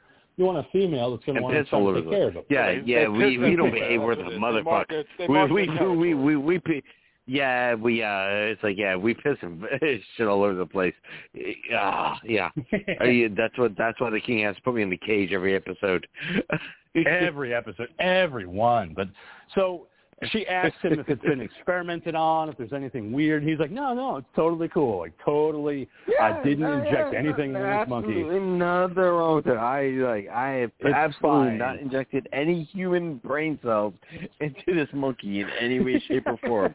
I promise. Jeffrey is such a fucking little liar. I love Jeffrey. He fucking lies every fucking chance he gets in this movie. He just lies his ass off and just tries to get away with it. So she says, okay, I'll go over to your friend's house. We'll bring Ella over. So they bring the monkey over, and of course, it's named number six because that's what it's named in you know the lab. But they end up calling it Ella. And Ella's just so cute and just so helpful. And of course, Nurse Hodges is like, "Fuck this monkey!" Like right away, she's like, "Fuck him! I don't care!" Like you know, this fucking monkey sucks. It, it's Like, a it's fucking rodent. It's, it's evil. It's you know, it, it keeps. It doesn't like bogey. Oh, it's evil. Because maybe Like, bogey's yeah. a little. Because maybe that's bogey's a cunt. Yeah. So we we cut back to them bringing in the cage and everything like that, so that way Ella has a place to stay, and then we see that they're going to set up the wheelchair in the home with voice commands and things like that. Uh, so we see this kind of are they aren't they kind of thing between Melanie and Alan, but you know it's too early to tell because she's just there to kind of help out a little bit. Um, so Ella But in, but in the meantime, we bond. we see that uh, in the meantime we see that Alan's mom is fucking loaded because apparently she she's able to afford all of Yep. this top of the line voice activated sh- like electronic voice activated shit throughout the house.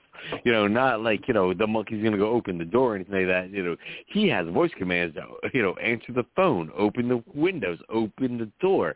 Uh, like all of the things to do Yep. do in the house are all run through a central unit, Eleven. all voice commands. Six, seven. I said Yeah. seven. Damn it. you hear the toilet flushing upstairs. Like, God damn it.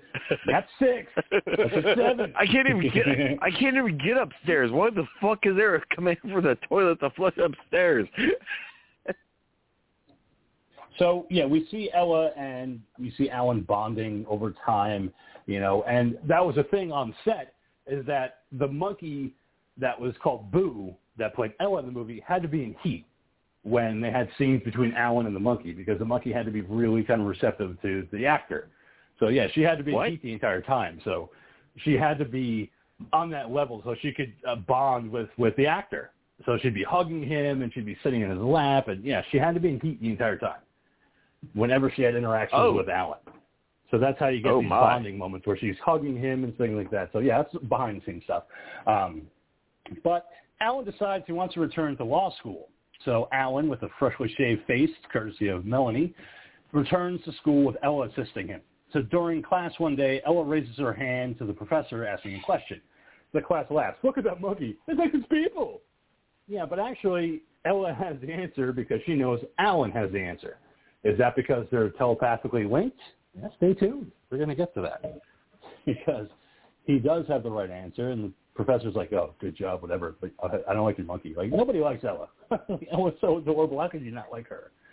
Um, so Jeffrey decides one day he's going to visit, and Alan shows him punch cards that Ella can use to make phone calls. Alan tells Ella to call Jeffrey, and she doesn't because she knows Jeffrey's in the room, so she's not going to do it. So Alan tells him to leave, and then immediately once he's gone, Ella decides to dial up Jeffrey. Jeffrey re-enters as his voicemail kicks in, and we see that Burbage picks up the phone. Uh, what the fuck are you doing in my lab, dude? Like, that's not cool. And so Oh, He oh, takes oh Ella wrong, no- uh, into the oh, wrong number. Oh, click. Whoops. so he's like, hey, Alan, I'm going to take Ella into the kitchen. I'm going to get a beer. You want anything? He's like, no, I'm fine. And then he gives Ella another injection, which angers Ella, and she starts to try to stab him with a, a chopping blade as Alan demands to know what's going on. Of course, he doesn't find out what's going on, and then we skip uh, to where we see Jeffrey confronting Burbage and asking why he broke into the lab. And then we also discover that Burbage is a little bit sadistic himself with his lab rat uh, experiments. Just dropping a lab Oh, rat yeah. into a thing of water and just going, oh, see what happens. What the fuck are you doing? Like, that's not science. That's just you being fucking sadistic. He's like, no, no, no, it's, it's science. And by the way, Yeah, Jeffrey, because he, uh, yeah, yeah, good. But because because on top of that, he's saying like you know when you sit there and put animals where and they're in a situation where you know they are struggling to survive, it you know releases different enzymes in the brain, and that's what he's trying to Yeah. study. You know that's that's what Mhm. he's trying to study. But You know. it, it's sadism. you know, so, so when he calls him out on this, Burbage turns the tables and asks him about a missing monkey. He's like, "Yeah, I've been doing inventory, and there's a missing monkey." Oh, yeah, that one died like ten weeks ago. Uh, I sent all the papers, you know, and have a biopsy done on that monkey. I don't know why you didn't get it. Uh, it's definitely not the one that I've been doing intelligence experiments on. And Burbage is like, Did you guys Yeah. know? What? did you guys know that Dr. Burbridge was Milton in Office Space? Yeah, we talked about it earlier. Yeah, That was we talked fun. about that at the beginning of the episode. Yeah, episode. I was I was Thanks dying thanks for- laughing from something involving Keith, and I must have missed it. Yeah, I mean, for a solid five minutes, so you probably blacked out at a certain point. That's fine because we're going to continue. Uh, so that night, Yeah. Hodges and Allen get into a heated argument regarding Ella and why the house is such a mess. Hodges shuts off the lights to his room and storms out as her pet bird Bogey flies in and starts to beat the fuck out of Allen. Fucking, Ella can't do fucking anything. bogey. Yeah, I know. He's literally par- quadriplegic. Sorry, quadriplegic. Who can literally do nothing except go. do the fucking bird. and, Ella, is can't fucking because she's locked in a cage. So she's raging out because she's just, uh, you know, a monkey in a cage You can't get out.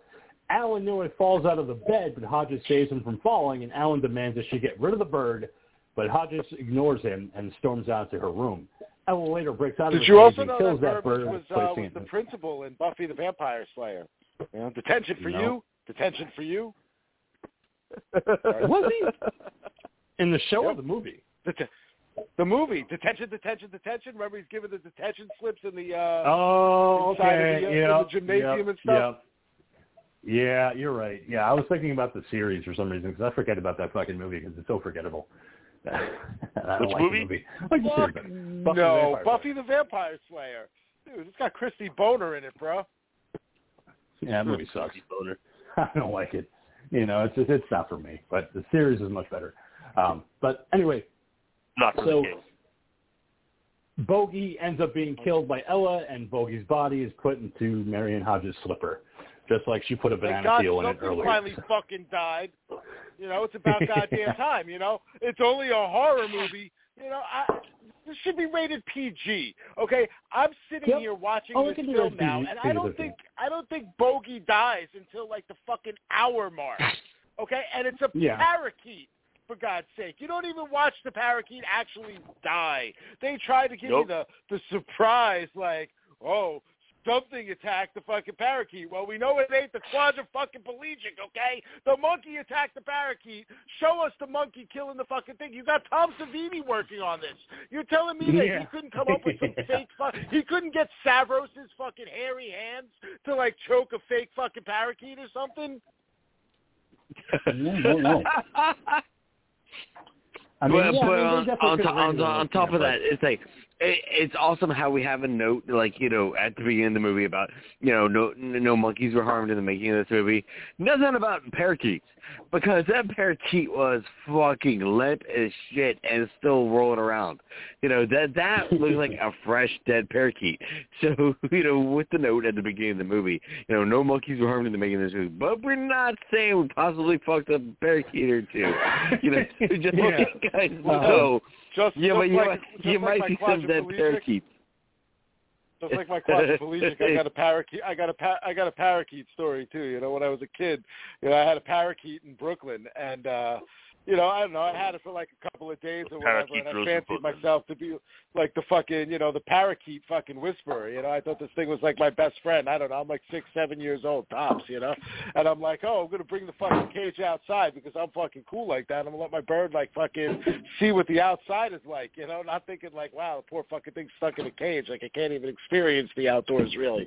But uh, but then like one of my like little friends or whatever came rolling by and they're like, oh. Cool bird, and I'm like, yeah. Well, the bird's really trained very well, you know. Again, like I said, I only had it for like a few days or whatever. So I opened up the fucking cage and whee, away flew the fucking parakeet to the fucking trees, and I'm just like, I'm like, oh, don't worry, it's gonna come fucker back in a few minutes. I'm like, the bird's gonna come back. Don't you worry. Uh, but no, the uh, the parakeet was never seen again.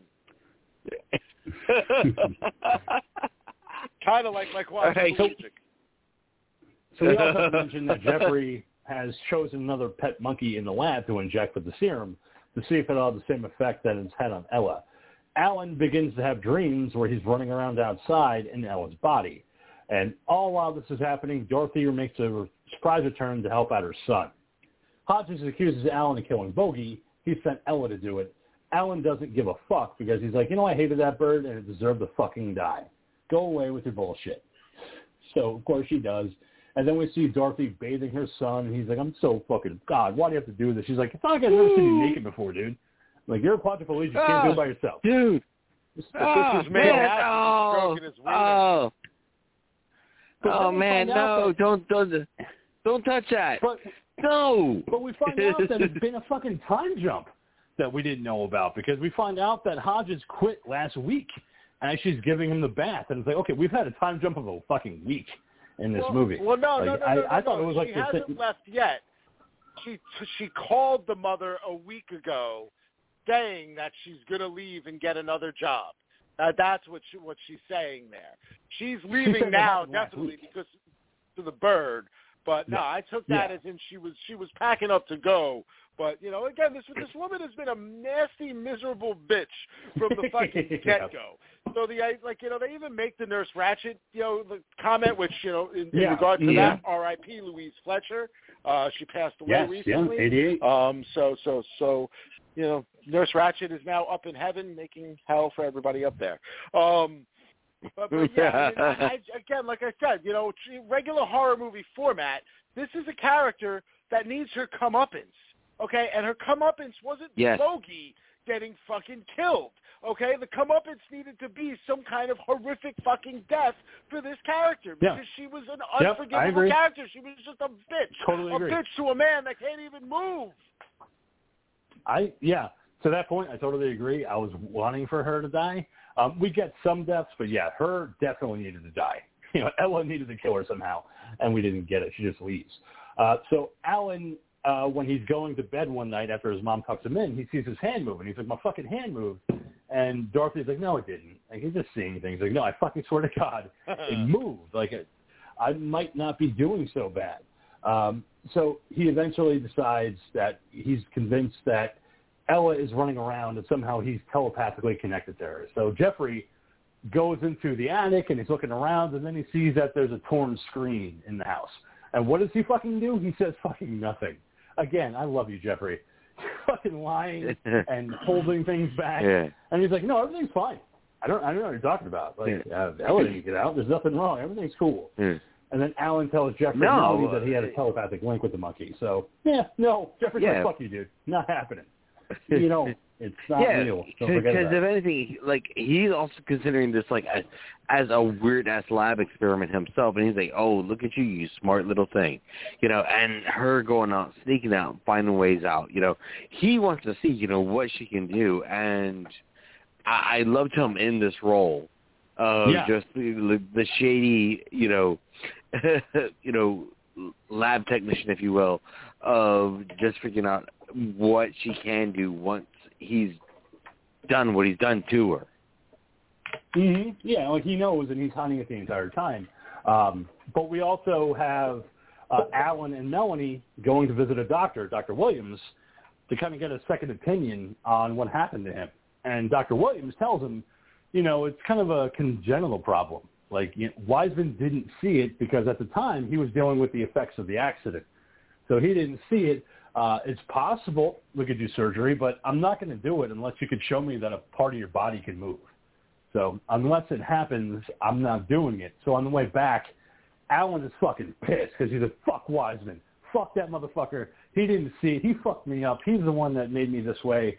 And Melanie's like, well, why don't you just see the kind of good thing about it? Like, you know, that there's possibly a way to cure you of this. And he's like, fuck it. I don't care. Wiseman sucks. And she's like, okay, dude, okay. I'm just going to drive you I'm home. full of Like, you know, evil. yeah. I'm, I, I, I need some fucking, I need some fucking Megadeth. so yeah, well, we're going to get metal. We're going to get metal real quick because Alan that night has Ella call Wiseman's office, but he isn't there. He's at a cabin owned by Linda, which he has a number to. Ella calls the number of the cabin, and Wiseman answers, looking fucking rip Stanley Tucci. Holy shit.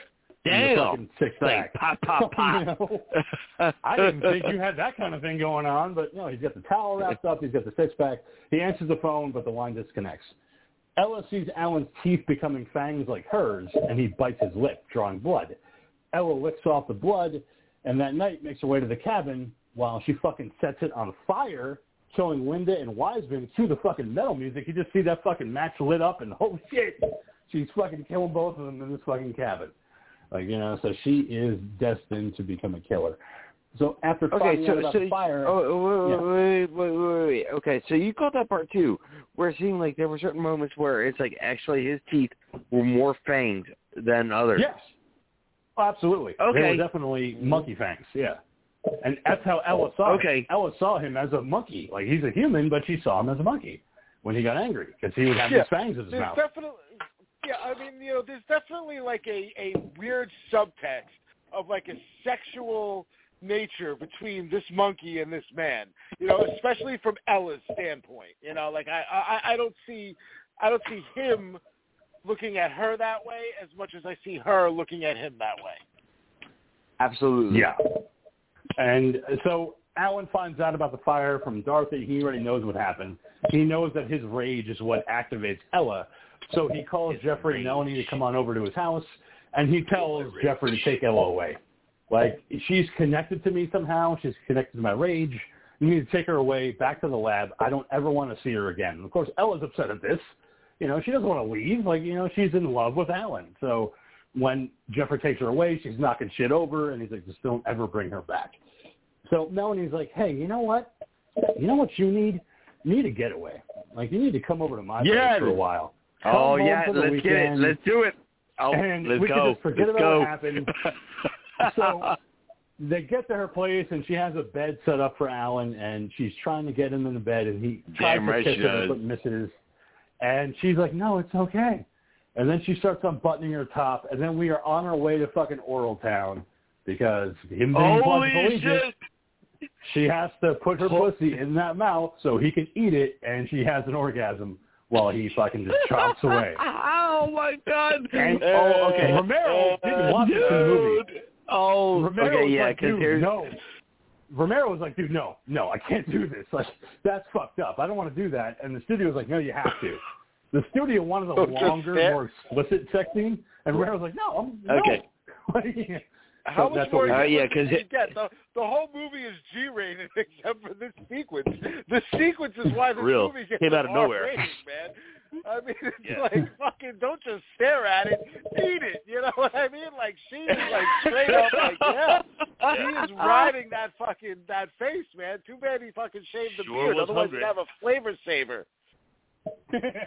Well, that'll No, he- yeah, Matt, you see those Matt, legs, and- and you see hers just, g- yeah. hmm like, she's Yeah, covered in fun- it is sweat the entire position, though, I time. will say that. Yeah, and, and it's and it's just like I, I I'm like I I like while I'm watching this, I'm like, am I supposed to be am I supposed to be laughing at this? Because I'm fucking rolling at this fucking scene. I'm like, oh my god, like it's like. You're not gonna- Because again, Well, okay, your What boy, would've What would have been again, great is if your set boy, him up your like a boy Romero. with, like pulleys and shit. You know what I mean? So that he could like he like stood up and do but a position. okay, He could, like, but stand there and because blow him. I because What at the about my same boy time Romero? it's like I'm I'm saying he wrote the screenplay, so he wrote this scene, and then Yeah, he and it shot supposed this be really scene. quick. So it's- no, but don't And say was like- no. no, I'm saying so. Don't say you know we like my boy. You know my boy Romero. You know he's a Satan. This whole thing. He wrote the screenplay, so he wrote this fucking shit out. Going okay. So paraplegic, laying on the bed, can't do shit. Quad, period. All right, Quad, okay, dude, you have a quadriplegic. Okay, all right. Quad. Okay. Can't, can't can't do shit. All right, she's gonna put everything in his mouth But he can because eat that pussy. so he can fucking do. Oh, like seriously, this was like fucking straight up like reanimated Living the fusion. Well, No, George, yeah, he George did. might have just simply wrote like you know they go to the place Sexy. and they make love Yeah. that night. You know that Yep. may have been all That's he exactly wrote. what he did. And then somebody else came in Yep. and they were like, "Well, he well he's a quadriplegic. Uncredited His rewrite. dick isn't gonna work, George. Like what what, what can he really do?" So they were like, "I have an idea. Let's make her ride his fucking face, baby." Yeah, no, that's ex- and that's exactly how it happened, Ghoul. He just said love scene, and they're like, no, you have to do it the right way because he's a quadriplegic, and he's like, huh? You gotta And they're like, fucking you know what you have to do? you know? And he's like, okay, I'll do it, but can I just make it real quick? And they're like, no, dude, you got to make it work. And he's like, oh, oh, okay. But I just want to get back to the monkey. that poor actress. and that poor, poor actress having to do that too, man. man, and she fucking like this is where she fucking earned her paycheck for Oh, this yeah. fucking movie. Yeah. Okay, is because terrible to Yeah. she she like she was fucking hanging from the equipment and shit like that. You know, this is supposed to be just like you know, this is what we use just to change your fucking shitty underwear and shit like that. I'm gonna sit there hang from this shit. I'm gonna yeah, I'm gonna sit there and put this pussy right in your fucking face, and you're gonna fucking eat this shit because you know what? You can't do a goddamn thing. You know, he's like, you know, he's like, oh my god. So This is he has a why. This, no, wait, wait, no, no. She works- Well, hold on. I'm not done. Okay. The rat experiments. You know how you got to put the rat in the fucking bucket and it's got to eat its way through? This is what she's doing. She's like, look, if you want to live, you better eat this pussy or you're never going to breathe again. Come with me if you want to live. Yeah, and she, yeah, he well, he couldn't come at all, so. So yeah, so and it's just you know wait wait wait wait. Wait we're not done man. We're gonna sit there and write on this shit Oh, okay? we have 15 literally minutes, we're gonna write no wait. Yep yeah we got time. Uh because at the same time it's like dude it's like yeah yeah just writing on that fucking shit and putting that shit in his face. And it was just so fucking funny because this is where we have the ground you you're forgetting George Romero groundbreaking moment. You want to sit there and put this on the checkbox. This is the only literally only quadriplegic sex scene in history. I don't know Okay. that that's true. Mm-hmm. Um, No. know about quadriplegic sex scenes. I don't know. I haven't taken a tally. I don't know. You know, I mean, maybe, maybe not. I don't know. Um, No, So, because yeah, we've I seen mean, things like this and Born on the Fourth of July, but we have never actually seen an actual sex scene between a quadriplegic and an able woman in a movie. well, now we have. It's a monkey shot. I watched It's in the, there. I watched the self-made quadriplegic sex scene, but uh, Oh, yeah, you filmed it. it's not. It's not as good. It's not as good as you would you would think it would be. Hmm. That makes you sad. so anyway, uh, so yeah, uh, Alan and Melanie have their fun sex weekend, but we also find out that Jeffrey's back in his lab, believing that the serum may have caused a mental link between Alan and Ella. And as the serum has not had the same side effect in any of the other monkeys, he decides he's going to bring Ella over to where the vials are. And Ella's like, hey, I'll grab it myself. I need my fix, man. And he's like, oh, shit, okay. You know, you're a junkie monkey. You want your fix. Okay. You know, we'll give it to you. you know, like, cause she, she doesn't have any reaction when he gives it to her. Like, she doesn't scream. She doesn't move. She likes it. So we also see back at home, Dorothy is none too pleased that her grown-ass son probably had some sort of dirty sex with Melanie over the weekend, which she fucking did. Go, Alan, go. You had a fun weekend. Um, yeah. We also see that Jeffrey- Hi, mom. Jeffrey Hi, finds out Mom. that Burbage has stolen them. Yeah. I'm back. I had fun. I ate a girl out for like an hour. It was great. So, Mommy want some milk? So Jeffrey discovers that Burbage has stolen the vials of serum from his lab, but discovers one that he didn't take. Jeffrey decides he's going to take the remaining vial of serum for himself and injects it. He wants to have that mental contact with Ella that Alan had with her.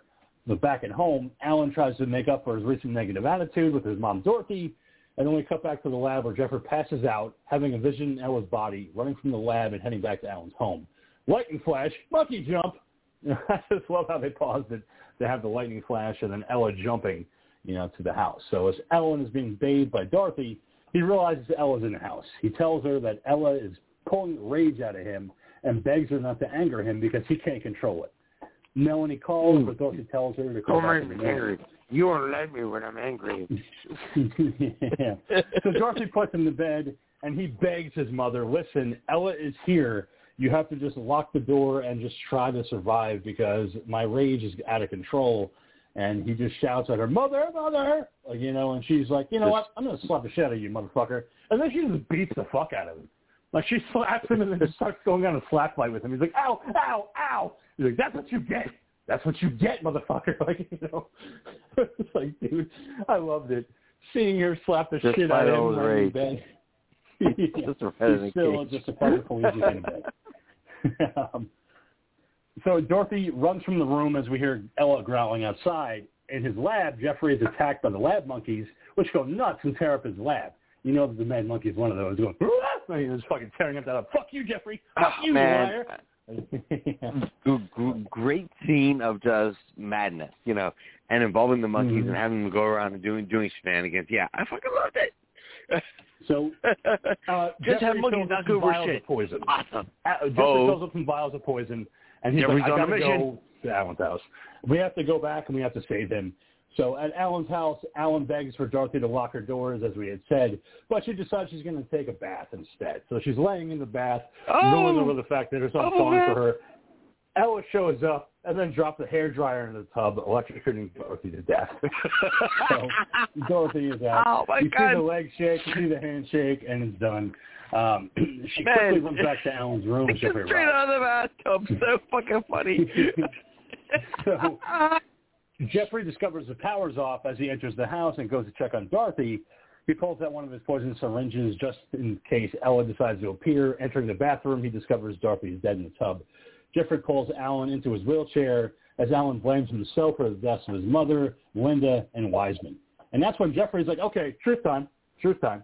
Uh, actually, what happened is that Ella is genetically manipulated and I lied to you. And Alan accuses him of making him a guinea pig for his experiment. Jeffrey's like, dude, like I was only trying to help you. And Alan's like, bullshit. And Ella appears and attacks Jeffrey. She's got a blade. Holy shit! Oh, she shit! just shows up. the fucking bitch has got a blade.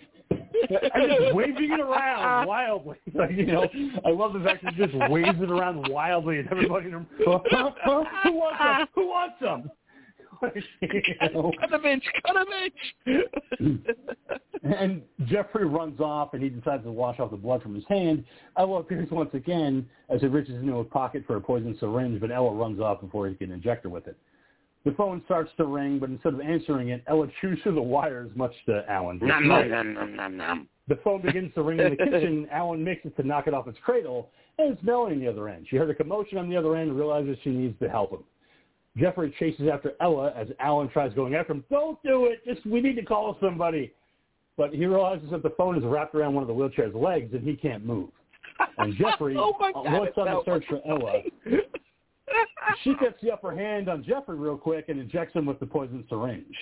Jeffrey stumbles around the house, finding Alan, telling him that Ella got him. Alan demands that Jeffrey unhook the phone from his chair, but he's like, "Yeah, man, I'm 99 fucking bottles of beer in the I'm there, 99 99 bottles of beer. And he goes into the living room and dies.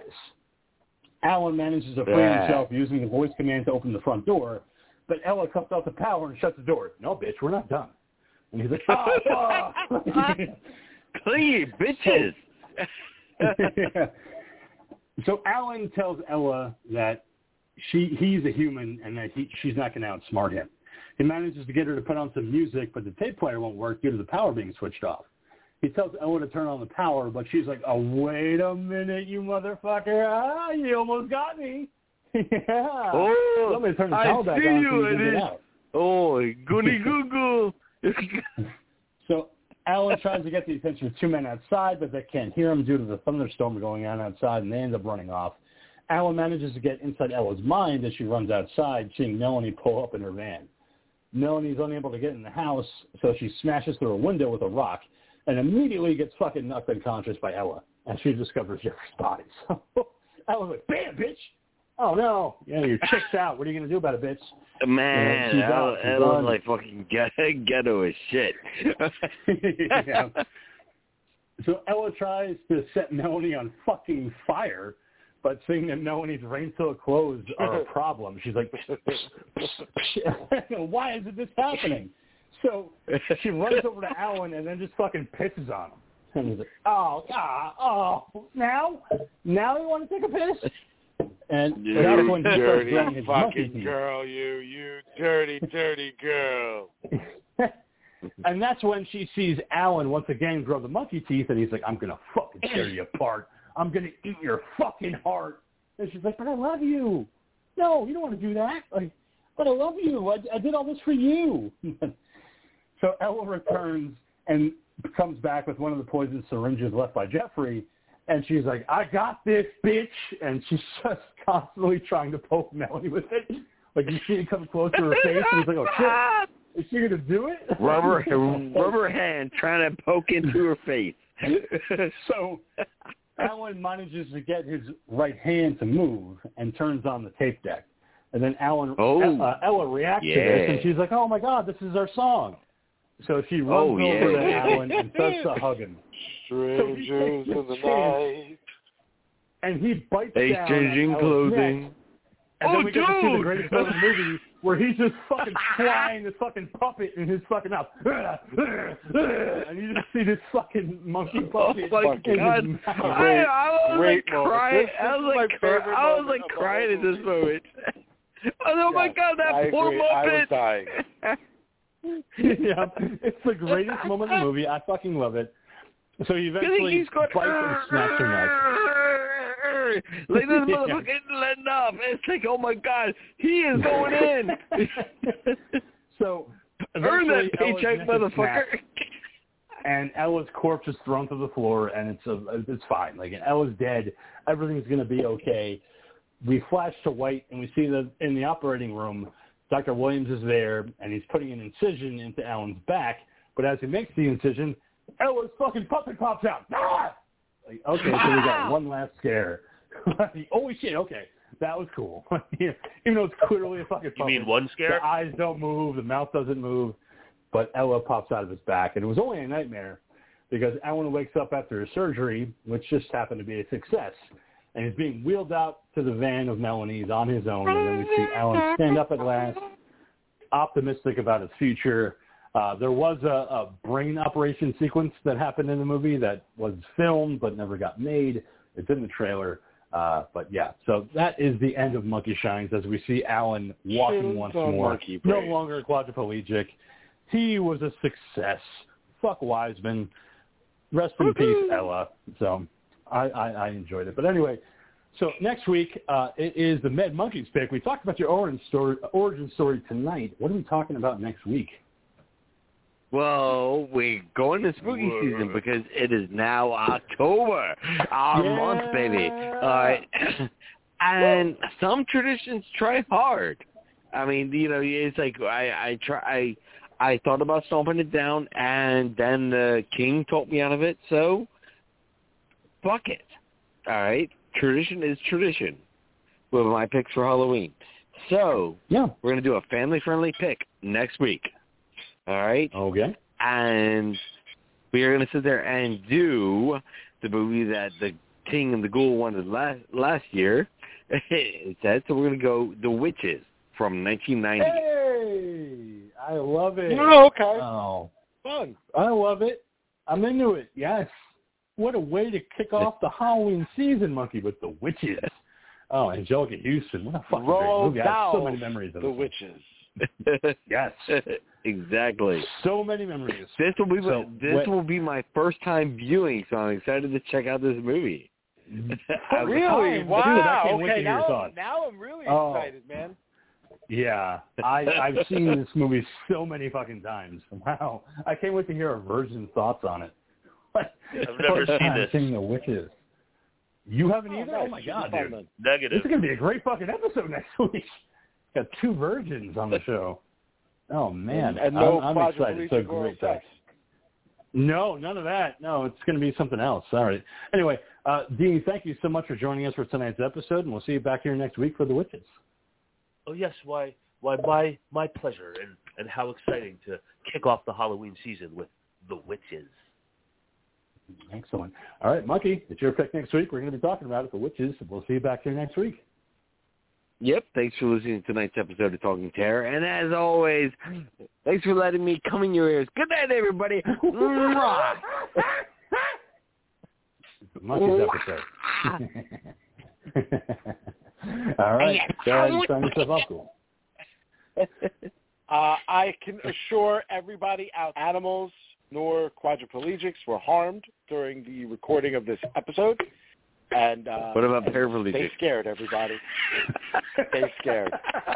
Their pussies are not broken. He learned the difference between quadriplegic and paraplegic tonight. I'm proud of the monkey. Anyway, as for everybody else, I'm your old pal, the King of Horror, Angie G, saying thank you so much for listening to this episode. Hail Satan, hail yourselves, hail Odorous. Watch horror movies, keep America strong, and we'll see you back here next week for The Witches, because it's Halloween season, baby, and that's how we do it on Talking Terror. See you next week. Burn through the ditches.